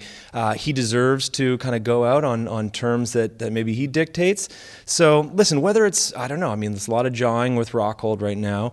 Uh, Weidman seems like a possibility. I, I just I don't know. It's not up to me. But I think as a guy who embodies all you know the notable characteristics of British MMA, whether it's you know it's grit, perseverance, fighter IQ, quick wit. Uh, I mean, he deserves to have an opportunity to go out and you know walk into the sunset on his own terms. Kind of last thing on that, you touched on Dublin, but of course the Irish MMA fans, as soon as the announcement was made, they're thinking, well, what does that mean for us? I mean, do we get a UFC this year? Do we have to wait another year? What, what's what's the call there? Well, you know, when we look to our event schedule for this year, we're in London this week, another sold out event here, uh, Liverpool in May. And then our approach to the rest of the year is it's all kind of up in the air right now. So there's definitely a possibility we could go to Dublin, but we've also got a number of other things on our, our radar. You know, keep working hard on France. Russia's always a possibility. We want to get to Scandinavia again. Um, so at this point, we don't have anything concrete to share, but always on the map. I mean, what, what Conor has done specifically and, and Kavanagh has done in Ireland for our sport, uh, we'll always be grateful for, and they're always going to be on the short list. Fantastic. You mentioned Russia there. I did want to ask you. I mean, there are reports out there that there's dates in September. I wanted to ask you I mean, if there's anything you can share, number one. And number two, what kind of event that could be? Because you know we're going into Brooklyn, Khabib Nurmagomedov, yeah. uh, fighting for a title. I mean, is this the type of card that could potentially host a championship fight, or is this you know the hour restrictions make it difficult? What kind of card would that be, and is there anything concrete you can share? Well, okay. So first of all, you know when it comes to the hour restrictions, I think we've got a few notable examples of uh, you know how easy it is sometimes to buck the trend, right? Stockholm in the middle of the night, uh, last year in Manchester in the middle of the night. So nothing's nothing's impossible. When it comes to Russia, you know, it's an interesting conversation. I think, you know, barring uh, any perceived kind of geopolitical risk for us, the opportunity to get to Russia is huge. You think about a couple key areas around the world where they are key frontiers that we really haven't invested heavily in that we're just starting to. One is China through Kevin Chang's leadership in uh, the Shanghai and, and, the Singapore offices. And I think what we've done with PPTV there and uh, as well with the Shanghai event in November, I mean, that was the best first case study on what we can do in, in, in an area like this get back to the the Russia conversation, Russia makes sense for a lot of reasons. I mean, first of all, with Telesport and Match TV, we've got a broadcast partner that takes us all across the country on, on free to air. And that's important because we want to be able to connect with our fans 365 days a year. Number two, from a digital perspective, our numbers on YouTube specifically have been off the charts in the last couple years. And then number three, you think about the countries that have the greatest or the largest rosters of athletes. Number one's the US, number two is Brazil, number three is Russia. So it gives us a wealth of talent to draw on if we do want to go there. Now, I think getting into the region can be tough. Uh, you got to have a key local partner. You got to have a local partner that understands the media landscape, that also can connect well with key stakeholders in the region. So we got to set up that first. Uh, but Russia's, you know, it's definitely it's definitely on the horizon. Is it imminent? Uh, I wouldn't say that, but you know, we're really gunning to be there later this year, 2019. Nice. You mentioned France as well. Yep. Got to ask you about that. We talk about it every time, but what is the update? Are, are we making progress? Is there a potential that you know we're finally going to get MMA legalized this year? Yeah, I mean, listen, we are we are making progress. It's a different situation from Russia in that in France we've obviously got political headwinds, and for us, you know, we want nothing more to be there. I mean, there's not many territories after you know you get through Victoria in Western Australia. Uh, in Australia. You get through Ontario a number of years ago. You get into New York State. I mean, France is the last big opportunity for us that we are legally not allowed to be in. So, you know, we've got a good digital relationship with Altice. We got fighters like Tom Duquesnoy, obviously Francis Ngannou, uh, even Manon Fiorot, who uh, won the World Amateur Championships in November. Uh, these are all kind of key uh, pillars that can help us get our way into France. But we need to be able to navigate the political landscape, and, and that, as you know, could be a long and onerous process. Uh, but we're working hard in the region with our government relations firm. We've got you know a great team at IMG that's helping us. Uh, we just don't know where it stands. I mean, we're making progress, but you know, you, you just never know where you stand. Nice. We're globetrotting, but this yep. is the EMEA region. We've talked a lot about Europe. Let's talk about the ME and the A. I mean, yeah. Middle East, uh, Africa. Yeah. What are the possibilities there? Any any chance we're going back to, to Abu Dhabi or something else in the region? And are there enough African athletes now that maybe something uh, in, in, that continent is possible? I mean, always something that we're we're, we're looking at. Um, I think to suggest that it could happen anytime soon, i.e., this year, I think is a bit far fetched. We've got we've got bigger fish to fry right now. Uh, we we've been focusing on, on other regions. I think you know, like you know, Adesanya, like Ngannou. I mean, there's some key guys. Even Jimmy Manuwa. Um, there's some key guys that can help us get into various regions, but it's uh, it's not it's not high on the priority list. But you know, I think something we can look forward to maybe in 20, 2019. Nice. Well, I appreciate everything that you shared. I guess sum it up for me if you could. I mean, you know, Dana White has said that you know last year was the best in company history, and you know, in the United States, uh, we're in the middle of a television deal negotiation. Everybody's talking about what's the health of the sport, what's the direction of the sport. But for you, that focuses so much on the international market, I mean, what's What's the summary right now of the status of, of, of the EMEA region? I mean, is it a growth opportunity? Is it stagnant right now? Or how do you see it all? Yeah. Yeah, I mean, great question. I think first and foremost, you know, we're very bullish on the region. And one of the key benefits from you know being in the Endeavor family is the fact that we've got these very sophisticated media sales guys, and so we're able to cover every different region. I mean, look at the strength of the relationships, you know, with Media Pro in Sweden and or in Spain, sorry, and, and, and Viasat in Scandinavia. Uh, you know, we just kicked off a, a, big relationship with Polsat in Poland. So for us, first and foremost, it's content relationships because whether we've got an event or not, we want to be able to connect with our fans all around the year. Uh, number two, I think a big priority for us is to continue to focus on the event schedule, which we just talked about. Number three, um, you know, our, our, athletes are key first and foremost. I mean, we want to make sure that they, whether it's you know UFC production or our production or content partners in the region, we're creating meaningful content around our athletes that can tell stories about their lives and their training regimens and so on. Um, and then you know the other thing that uh, that's that's been mentioned is you know this UFC gym relationship and the fact that we're kicking off a big relationships with with UFC gyms to continue our global expansion in that. So I think we're very bullish on the region. We've talked about France, we've talked about Russia. There's a lot of big opportunities for us. So irrespective of what happens in the U.S., yes, it'll give us some clarity on what goes ahead. But man, we're pushing forward uh, with with reckless abandon on uh, on this territory for sure.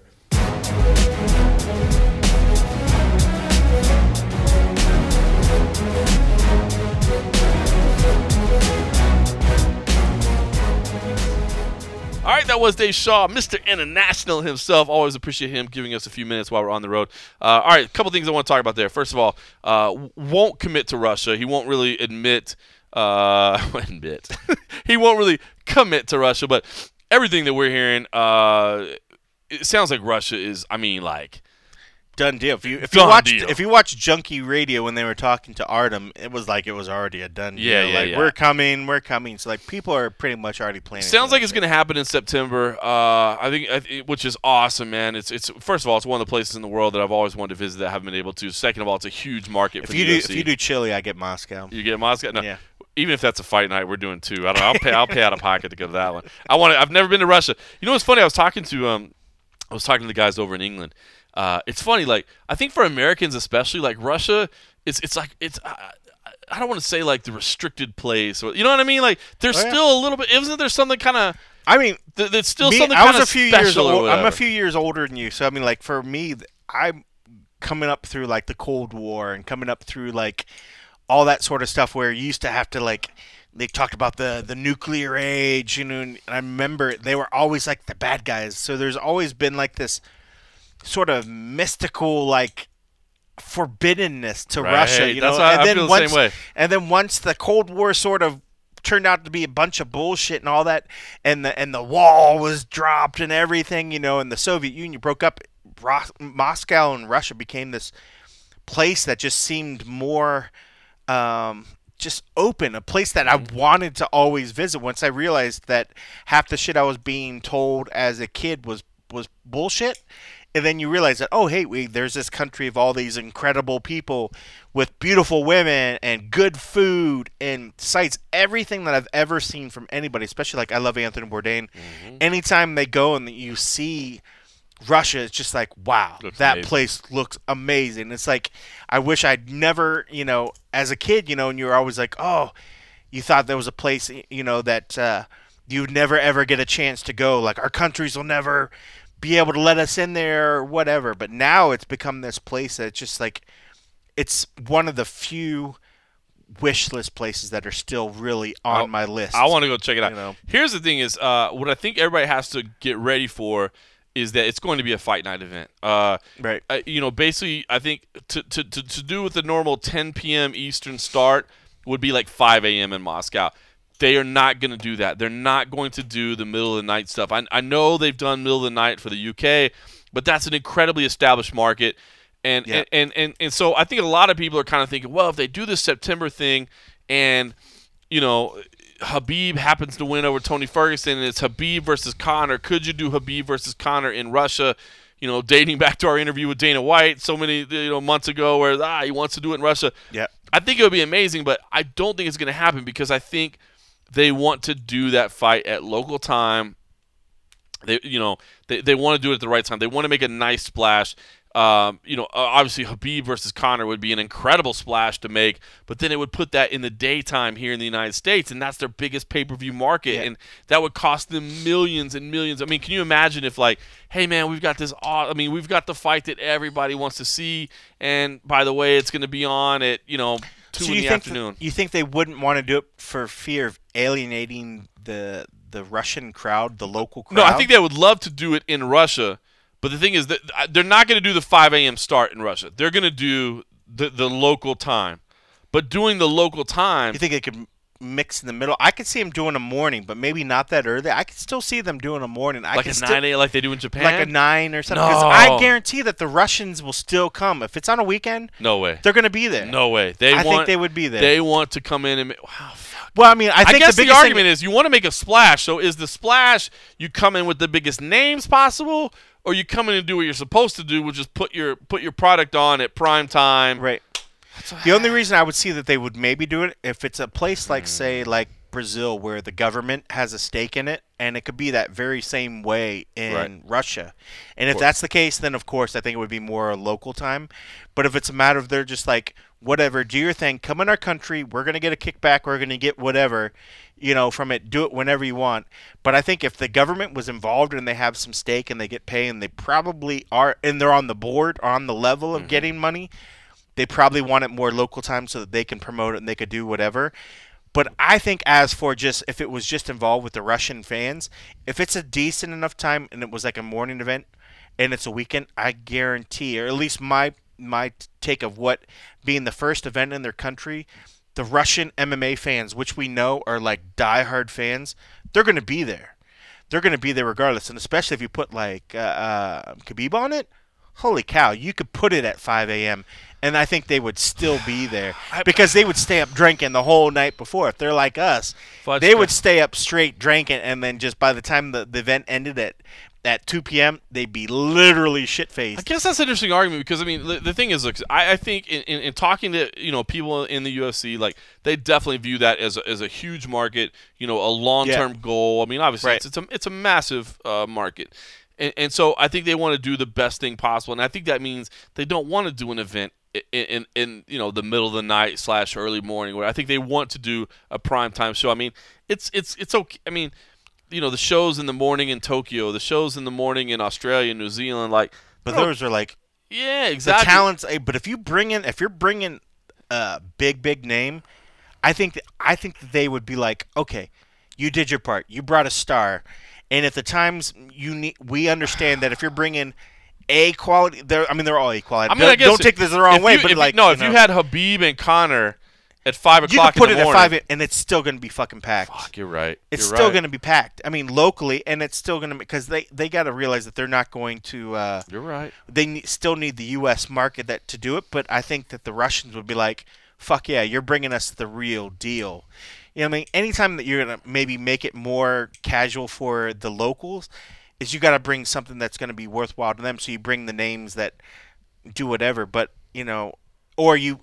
If there aren't maybe say the biggest headliners, then you're like, okay, we didn't bring the biggest headliners, but it's more friendlier to your local time, so we'll make the U.S. You're pay the price. But if Maybe you're you're bringing right. if you're bringing the big stars, I think they'll be stoked. And I don't know, just being on the weekend. I mean, it's not like it's a 5 a.m. on Friday. You know, if it's 5 a.m. on Sunday morning or something like that, most of the Russians are gonna probably party their ass off I, on Saturday. I guess the key is though it has to be Khabib, right? Like It would have to like, be a like big let's name. say Tony Ferguson. Huge name. I mean, what if it was Conor versus Tony? That doesn't make sense to do in Russia, right? uh, well, I still think Conor could probably Yeah, but it. that doesn't Tony make- himself, but I mean, it's not as much. Conor versus Tony Ferguson in Russia in September. That doesn't make sense, right? That doesn't make sense. I mean, it certainly wouldn't carry as much weight as like if it was Conor against Khabib. if it was Conor Khabib, you you're right, man. it could go at any. you could at- do that. It could you go could do that Russia time, at five in the morning. and it would be fucking huge. It'd be gangbusters. Fuck, you're right. All right, so here's the deal. If Khabib wins, maybe it'll be a pay per view. Yeah. If if Tony wins, It it's not cer- going to be a pay per view. It would certainly make sense that that it would be because Uh. I mean, I mean, you figure at that point because then they probably could offset the cost with whatever broadcast deal they're gonna probably pocket for coming over there in the first place. Mm-hmm. Of course. You know, because I'm sure in Russia they'd be like, all right, you know, you don't want to come, but hey, you can watch it free on Das Vidanya channel or whatever, or not. That's not even Russian, is it? I don't even know. Whatever. But uh, How would Fedor? Uh, uh, it's amazing that you got Fedor Emelianenko to tape a promo just in case Conor versus uh, Khabib happens. Like they- it's so they're they're going out of their way to, to go ahead and preview things. Uh, and and I, I don't know I don't know if we're gonna if we're gonna get in trouble for playing this audio, but I think it's amazing that you've collected this Fedor Emelianenko promoting uh, Conor versus Khabib on Das Vidanya TV. you watch, or it's Das Vidanya for you. What does Das Vidanya mean? I don't know. Like goodbye or see you soon. Maybe it means I want tacos, but in Russian. Is that even Russian or is that German? Das vidanya. I don't know. If, don't if Fedor said it, it must Nyet. be Russian. it must be Russian.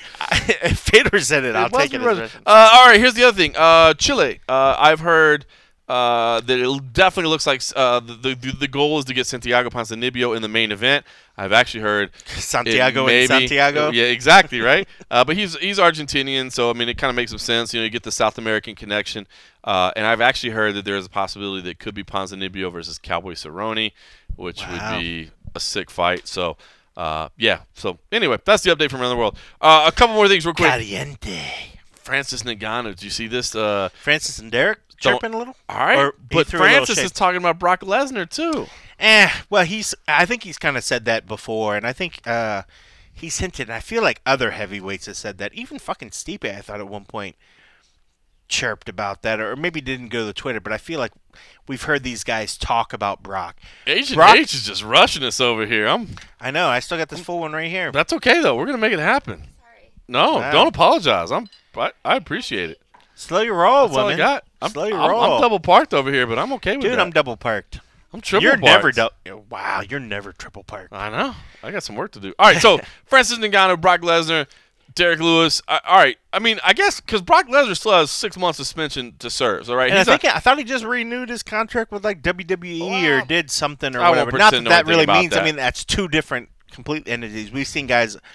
I mean, when he fought before, he was still underneath Right. WWE contract. but so what do you think? So I mean, I mean, so here. Okay, so let me put it to you like this: Uh, Brock would destroy him after watching what happened. Brock would destroy him. Wrestling. All he would do is just grind him down. All he would just he would just do that bulldog take takedown. I'm gonna tell Francis you said that. Well, I mean, I would tell, I would, well, I would just have to say, Francis, did you show up the wrestling? Hmm. If Stipe can take you down, Stipe didn't even try. Well, I mean, he did, but Stipe was like, strike, strike. Now I'm taking you down because they're getting close. Brock's like, I'm just gonna fucking bull rush you. He's All right. just gonna do the Brock bull rush. So let me put it like this. Uh, okay. Are you excited about? I mean, do, are you cool with Brock coming back? Because I haven't even seen you in a little while. Like, I'm kind of okay with Brock coming back. I'm fine with it. All right, Whatever. so I'm so- fine with it. So let me ask you this: If oh, so, we know it's going to take six months, right? So if we could say Yeah. right now we could sign a, a, a, a, a bout agreement for Francis Ngannou versus Brock Lesnar on October 1st at some unnamed pay per view, right? Yeah. We could sign it right now, or we could do Ngannou Lewis first, and then maybe we get Ngannou Lesnar, maybe we get something else Lesnar, maybe we get whatever. Would you rather do Ngannou Lewis first and see what happens, or would you rather sign the sign the dotted line right now, Ngannou Brock? Would I be speaking as a UFC employee or or a fan of the Ah, sport? give me, I mean, give me the angles. Give me the two I mean, angles. if if I'm coming from what is best for the UFC, you want Brock and Francis first because that's going to get a hell of a lot of eyeballs, Right.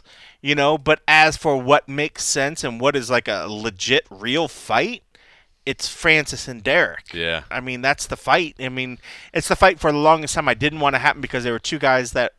Two guys I really respect, but they're also two prospects that are building up. I agree. It's the two guys that I didn't ever want to meet I- because I didn't want one guys to lose we his were shine. we were in Croatia and they were both on the dais. Yeah. and people are you know the, the European media was already talking about what do we match these two guys up? And I remember me and you were like, no, No, we don't want that. Let the let them have their own paths. Let them have their. But I do agree they've had their own paths. Right. One of them got to a title shot. Right. One of them had some setbacks along the way. Yep. Now now I think it's time for them to meet. Yeah, uh, it's it's got to the point where it's inevitable now. Both of them have had their chance. You know, one's had a title shot.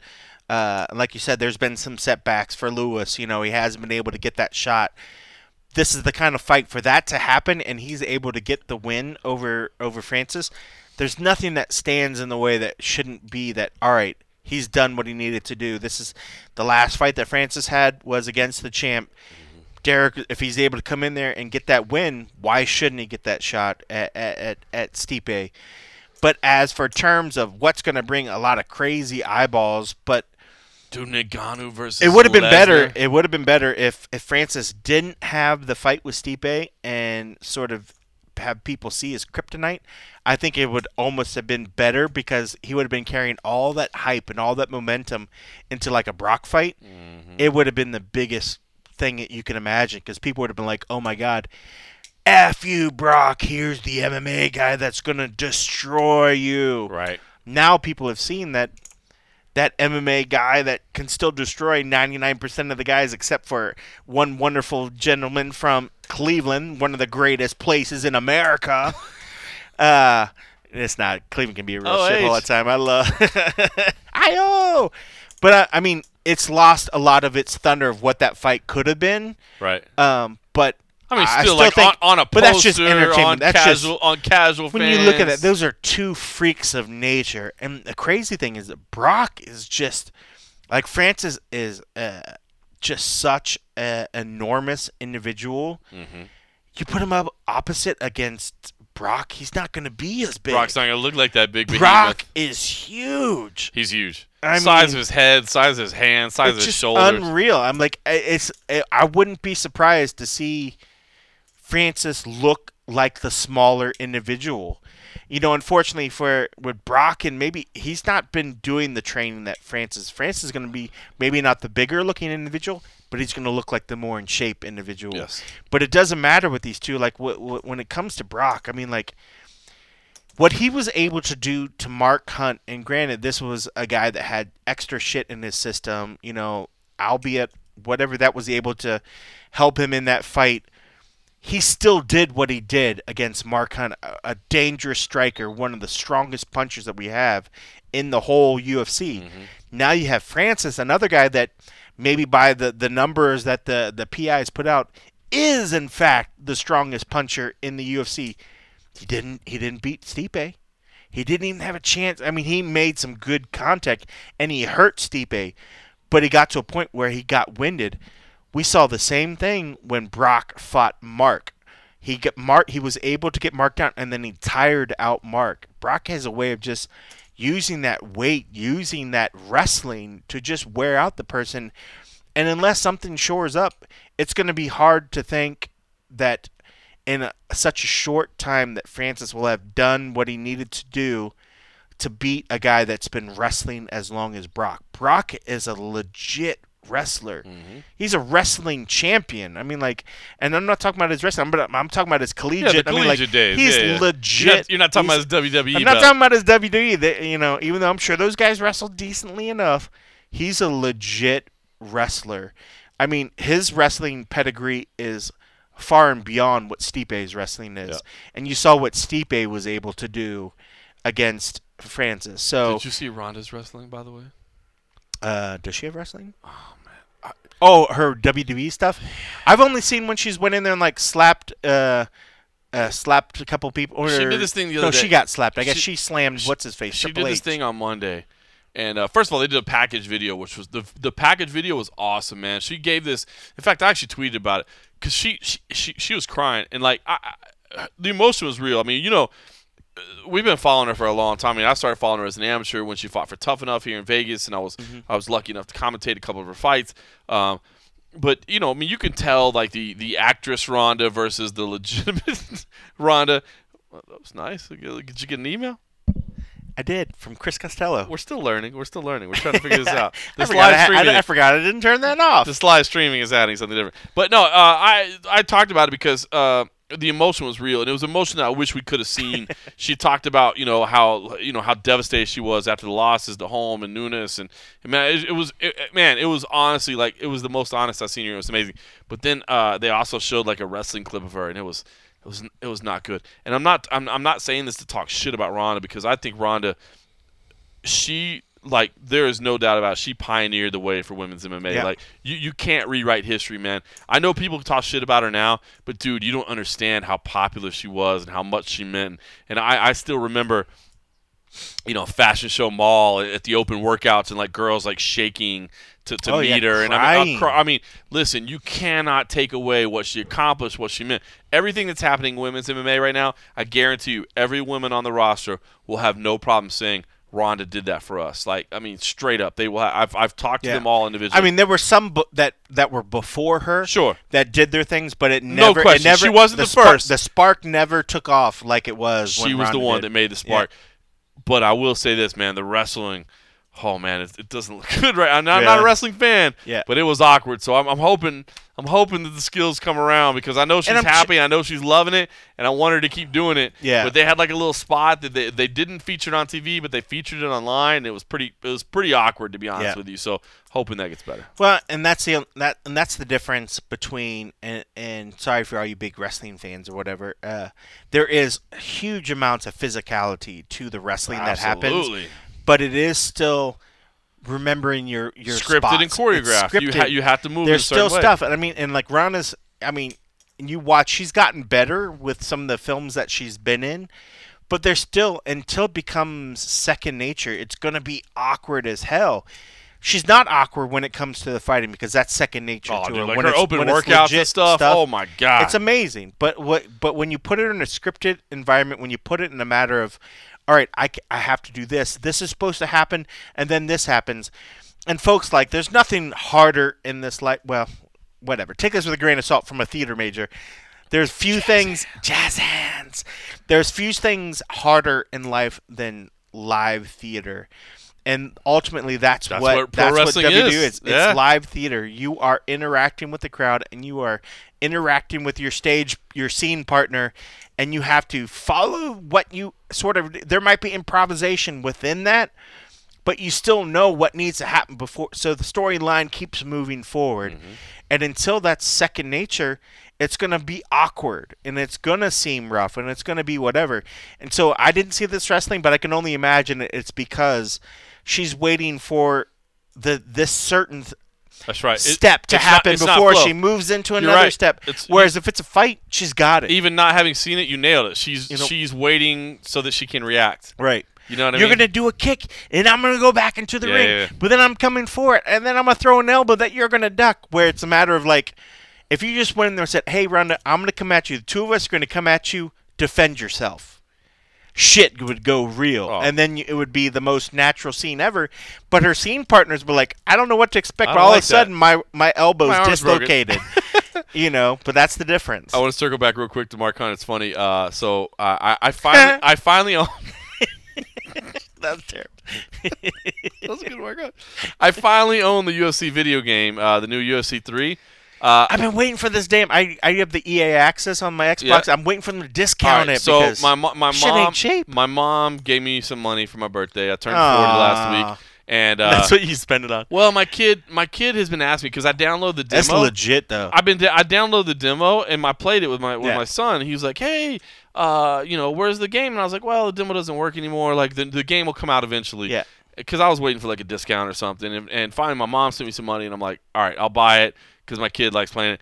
He loves Junior Dos Santos. You remember back Yeah. in Dallas when Junior Dos Santos brought him out. Oh, so that's now his dude. That's his boy now. So all he wants to do is play Junior Dos Santos. So the other night, like That's he was- awesome. he Next time you see Junior, I have to uh, tell him that. That's so all he wants to do is play as Junior Dos Santos, and he was going through the heavyweight division the other day, like, and so I was putting him up against like wrestlers because I put him in the, I mean he's five, so I put him in like the stand up mode or whatever, uh, so he could just do striking, and uh, I was So they have a stand up only. Mhm.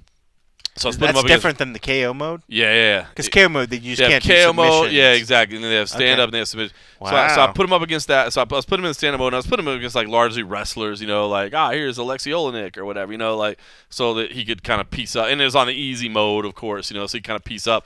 But even on the easy mode, uh, he got faced up against Mark Hunt, and he was just like piecing up Mark Hunt, piecing him up, and then like Mark Hunt just. Boom! Came in with the right hand and like game over.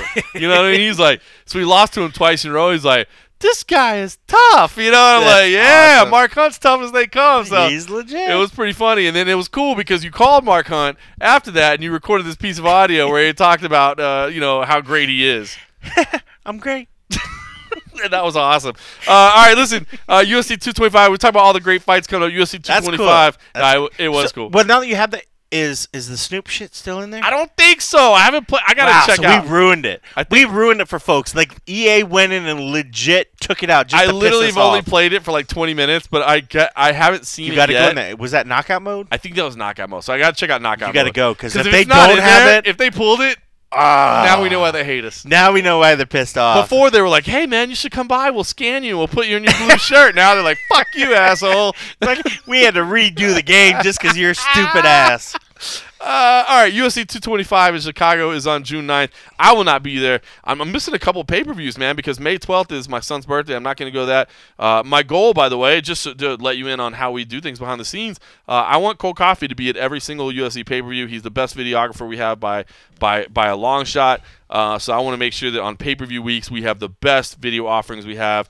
Uh, so I will not be in Brazil, uh, and I will not be in Chicago But if I- that is Matt Erickson's backyard. But if I just shoot it all fucked up, I'm just gonna record it on the ground, and I'm gonna make sure I put in there. You can just make fun of me. Okay, perfect. exactly. So I will not be at UFC 225 in Chicago, but Robert Whittaker versus Yoel Romero 2 is happening there.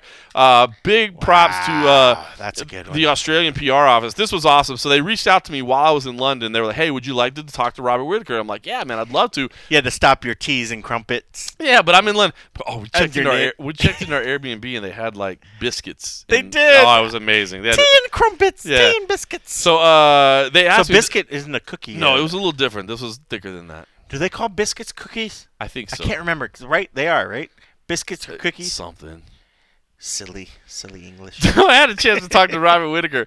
Uh, so here, here's so the great thing was so the Australian PR office, Pete Klosko, who's uh, a stud, Pete reached out to me. He's man. like, "Hey, listen, you know we've got this going on. Are you down?" I was like, "Of course I want to talk to Robert Whittaker." And I was like, "The Yeah, problem right. is I'm in London. Uh, how do we make this happen?" He's like, "Well, listen, I, I, I, let me do the time figuration real quick." He's like, "Cool." He's like, "Listen, this will be on Friday night at 11 p.m. Are you cool to do an 11 p.m. interview on Friday night?" I'm like, "Absolutely." what I'm like, time is that on in, in their time? I'm not sure, but I did say, please They're like understand. 19 hours. Please understand that at 11 p.m. on a Friday, I may have had a frosty beverage or two. I was like, I promise to be relatively, you know, sober, but I was like, I may be a little bit. So, uh, but he was like, cool, just don't don't be a dumbass, you idiot.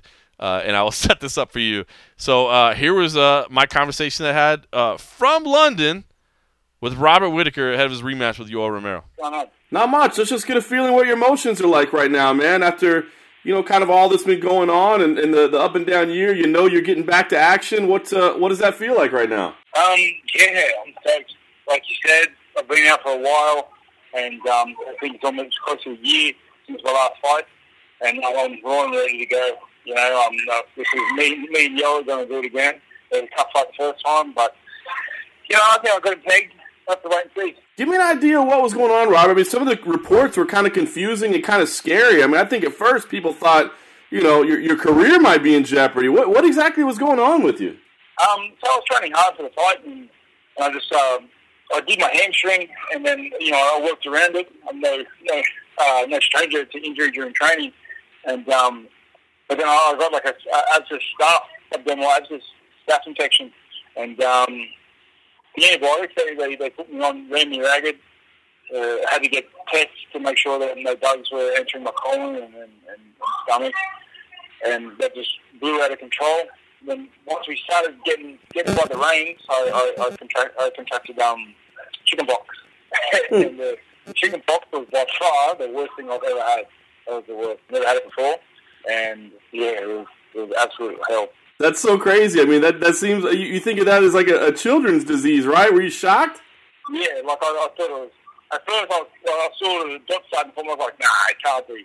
But then, then it, like they got they became blisters and they went all over my body and it, it like I said it was the worst thing I've ever had like uh, it, was uh, unreal unreal you know everyone thinks oh no you just got chicken pox it's just your skin's a little itchy you got little dots all over your body no when you're an adult you get chicken pox it is absolutely terrible Wow. So I wonder, Rob, what what it was like mentally for you. I mean, here you are, man. You've worked so hard to get where you are. You know, you're on top of the world. You had this amazing fight. I mean, everything's going right for you. Then all of a sudden, like everything's going wrong. I mean, was this was this a, a difficult period for you mentally at all? Um, a little bit, um, mainly because um, I had to I had to pull out of the fight. Uh, I've never pulled out of a fight before due to injury, and um, you know when, when, when I was a headline in my own home country, it, was very hard for me to, to get around that fact that I you know I'm going to have to pull out of this one. Um, yeah, I, I, it didn't sit well with me. I, I'm, I'm not one to pull out, but uh, it is what it is. Uh, I have a, I, I truly do believe in the saying, "When it rains, it pours." And uh, you know, like I said, I've had a lot of good fortune, so getting sick now and then, you know, can't be helped. that, that, Rob, I know you're not you know a super uh, you know outspoken or, or, controversial type of guy or whatever, but I do want to ask the you know the, the whole title situation and how it unfolded and just the way things were playing out while you were on the sidelines. What what were your thoughts on that, man? Was it was this a frustrating time for you at all, or uh, you know, did, did you did you get upset with the way it was handled, or politics, or anything like that? How did, how did you make it through all that craziness? Um, I was, to be honest, I was, I was delighted. I was super happy because they they gave me the time I needed to get better, and then they they pitched my number one and number two contender against each other, which which is great. If, if if all my contenders can just bash each other for the meantime while I'm, I'm getting better, that would be great. so, uh, yeah, it was, and plus, like, as a fan, you know, I was really interested in seeing that fight. I was seeing how, I was really curious to see how Yoel would go up against Rockhold and vice versa. Um, when Yoel didn't make weight, that was unprofessional, you know. I mean, like, uh, yeah, it's, it's unprofessional at best. You make all the excuses in the world, but at the end of the time, end of the day, if you if you rock up and you're not on weight on the scales, you haven't done your job. So um, that that's my thought on that. And uh, but the the fight was was you know left left me jaw slapped to see Yoel start Rockhold like that. It was just it's crazy, especially when Yoel wasn't fighting like he does normally. You know, he, he, he came out with a completely different game plan. I don't know if that was Cameron Rockhold or if it was due to some injury. But yeah, it was very different. It was, it was a different side of Yoel, and I'm glad that fight happened. Yeah, you. I mean, I, I think you made it clear. Probably. I mean, you, you just called them the number one and number two guys, so you feel pretty good that yeah, Yoel's definitely the right guy. I mean, I, I think there were some people saying maybe you know maybe there's some other names that deserve this opportunity instead, but you feel pretty good that no, he's definitely the right challenger for you. Yeah, it's like well, who, who's left to fight him that he hasn't beaten in the top five? You know, um, I think he's definitely solidified his place as, as number one contender. It's hard not to with him just tearing through absolutely everyone until he gets to me. So yeah, was like I can't I can't discount that. But also, I've never been one to pick and choose fights. I'm, I'm happy to fight whoever's in the number one spot, and that seems to be all right now. Yeah, no question. What's it like getting ready for him a second time? I mean, I know you're a, a professional fighter, man. Uh, you know, fear is, is not an option for you. You got to get in there and with the toughest guys in the world. But you know, Yoel's a scary looking dude, man. And and, and when you went in there, you know, it, it's kind of like you beat the boss of the video game or whatever. You know, you meet you beat the big bad dude with that amazing performance, and then you got to go do it all over again. I wonder. I mean, does it?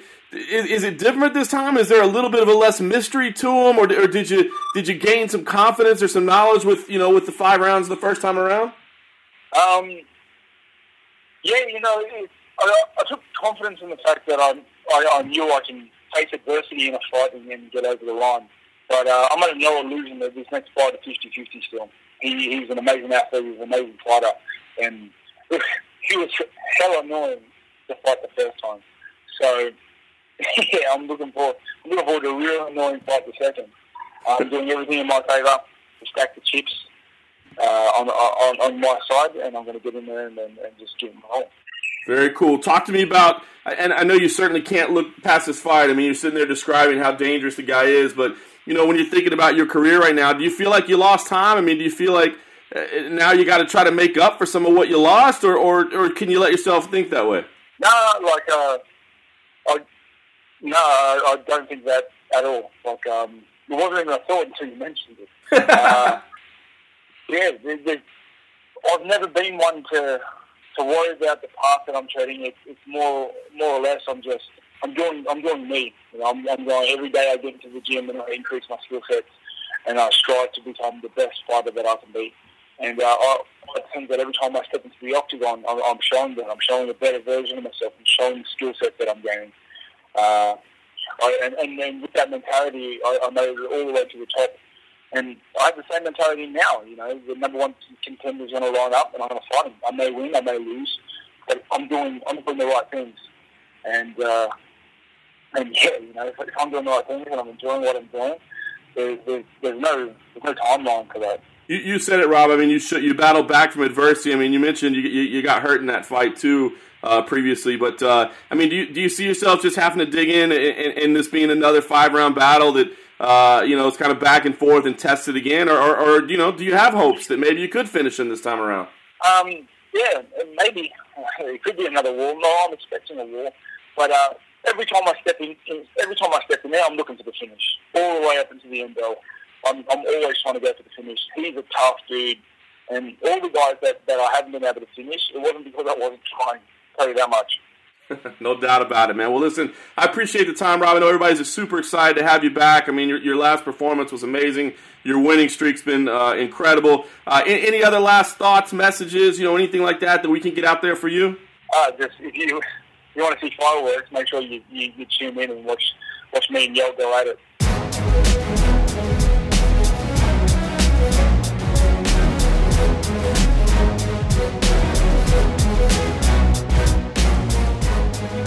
Right, so the champ Robert Whittaker uh, talking about battling through chicken pox, man. I thought that was crazy. I didn't realize that exactly what had happened, and uh, I love his attitude towards Yoel Romero, man. I feel, I mean, I, I got to be honest, like I feel bad for Whittaker. Like, bro, you know, you, you went against this challenge, you beat Yoel Romero, like one of the scariest dudes in the entire sport, and your reward for for doing that is facing Yoel Romero, one of the scariest dudes in the entire sport. You know what I mean? So I like his attitude, but damn, dude, that's uh, that's tough. It is. It is. But he's also got the confidence of I've, I've been there, done that. Mm-hmm. I've been there, done that. You know, and uh, you. I feel like it's a different Yoel though. Maybe he's had maybe a little adversity. Maybe he's faced that loss. Maybe you know he's faced the questions. He's I don't know. I think anytime we see these fighters, you know, face a little something, maybe get their hand slapped, they come back hopefully focused and I, I feel like that's what we're maybe getting. You know for him to do what he did against Rockhold it was just like wow. Yep. he looked every bit as dangerous as we thought. You know if, if people thought that we were maybe getting the older Yoel the the maybe less focused Yoel I mean like I think that was point proven he's as dangerous as he's ever been.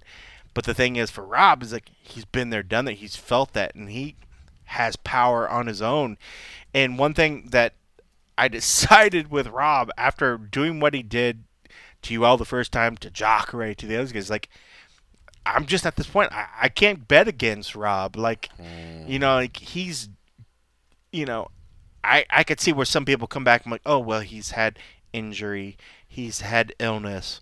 You know, is it the same Whittaker that we're gonna get? You know, Yoel looking at where he's at and his physicality, to think that maybe he's probably looking the best that he's ever did. You know, I mean, he's such a freak of nature, but man, I still want to hang my hat when I finally got to the point where I was like, all right, fine, Robert, I'm not going to bet against you. And I'm not saying just in terms of actually putting money. Right, right. Just, just in your thought, your pick. I'm just not going to pick course. against him. And, and he hasn't done anything or shown me anything that would sway that. And, and the fact that he's actually won the fight before, there's that. I don't there's no fear for him in that sense in that there's not this mystical opponent that's coming in that's just larger than life because in his mind he's like bro i've already saw, seen yep. it I've already beat it. So I know? feel like you, you you beat the boss in the video game once, and, and now maybe you'll you'll do it again. But it's, right? it's, but it just sucks that you get stuck with that guy again. So all right, uh, listen, uh, we're, we're, running long, but it's been I, I think it's been fun. But uh, hopefully nobody's mad at us for keeping them too long. I did want to tease something.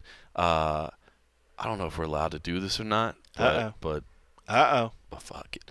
Uh, we were on a conference call this morning, right? Oh, it's kind of fun, right? Teasing that? No, that was. I'm, good. I'm teasing that because it, it sounds like it's a done deal at this point. It, yeah, it sounds it like it's a done, done deal. deal. At this point. it's uh, uh, I don't know how much we can say and how much we can't say, but I will say this is, and, and I should say this is an MMA junkie project. This is not uh, a roadshow project. This is an MMA junkie project, but it, it, does heavily involve the roadshow as well. Um, I, will just say, I mean, we've teased on here before, right? Like my first fight series, and yeah, yeah. and, and and how we'd want to treat it, and how we'd want these things to come out, and they've been sitting on the back burner forever because what we want to do to them is not cheap. It's it's expensive. Yeah. Um, but fortunately, our boss was like, "Hey, I I like this concept, and I want to try it, and and I want to give kudos to Simon Samano, um, who was the one that kind of rebrought this this uh, subject to the surface or whatever. Now Yeah. they're kind of in it. So um, I, I won't share the details, but it sounds like we'll see the results probably in the next two weeks or so. Three But weeks, it- three weeks. It's going to take a little bit in that because if we don't do it until Monday when we give them the first initial Mm-hmm. stuff to work with, and then it takes a couple weeks, weeks to, to get turn around. a couple weeks to get to the initial state yeah. because there'll be some back and forth. But I'm I'm figuring three weeks to a month before we probably see So something. so maybe within the next month or so, you're gonna see something from stuff that we've recorded with my first fight, stuff that MMA Junkie Radio has recorded over the years the with street fight with the street fight stories, which has always been a big part of, of their programming. Um, but I'm pretty excited about this. I, I think it's uh I think it'll be cool. That's, I, I guess Yeah. that's all I can tease. Well, I mean, you could probably tease the. Fa- I mean, for those of you that we never got away from the fact of liking animation, I think we could probably say that. I mean, that's so cryptic. It's. I mean, I think there's still ways to go, but we've. I mean, fuck it. That's why you listen to this show because you right. get you get the you get the back door.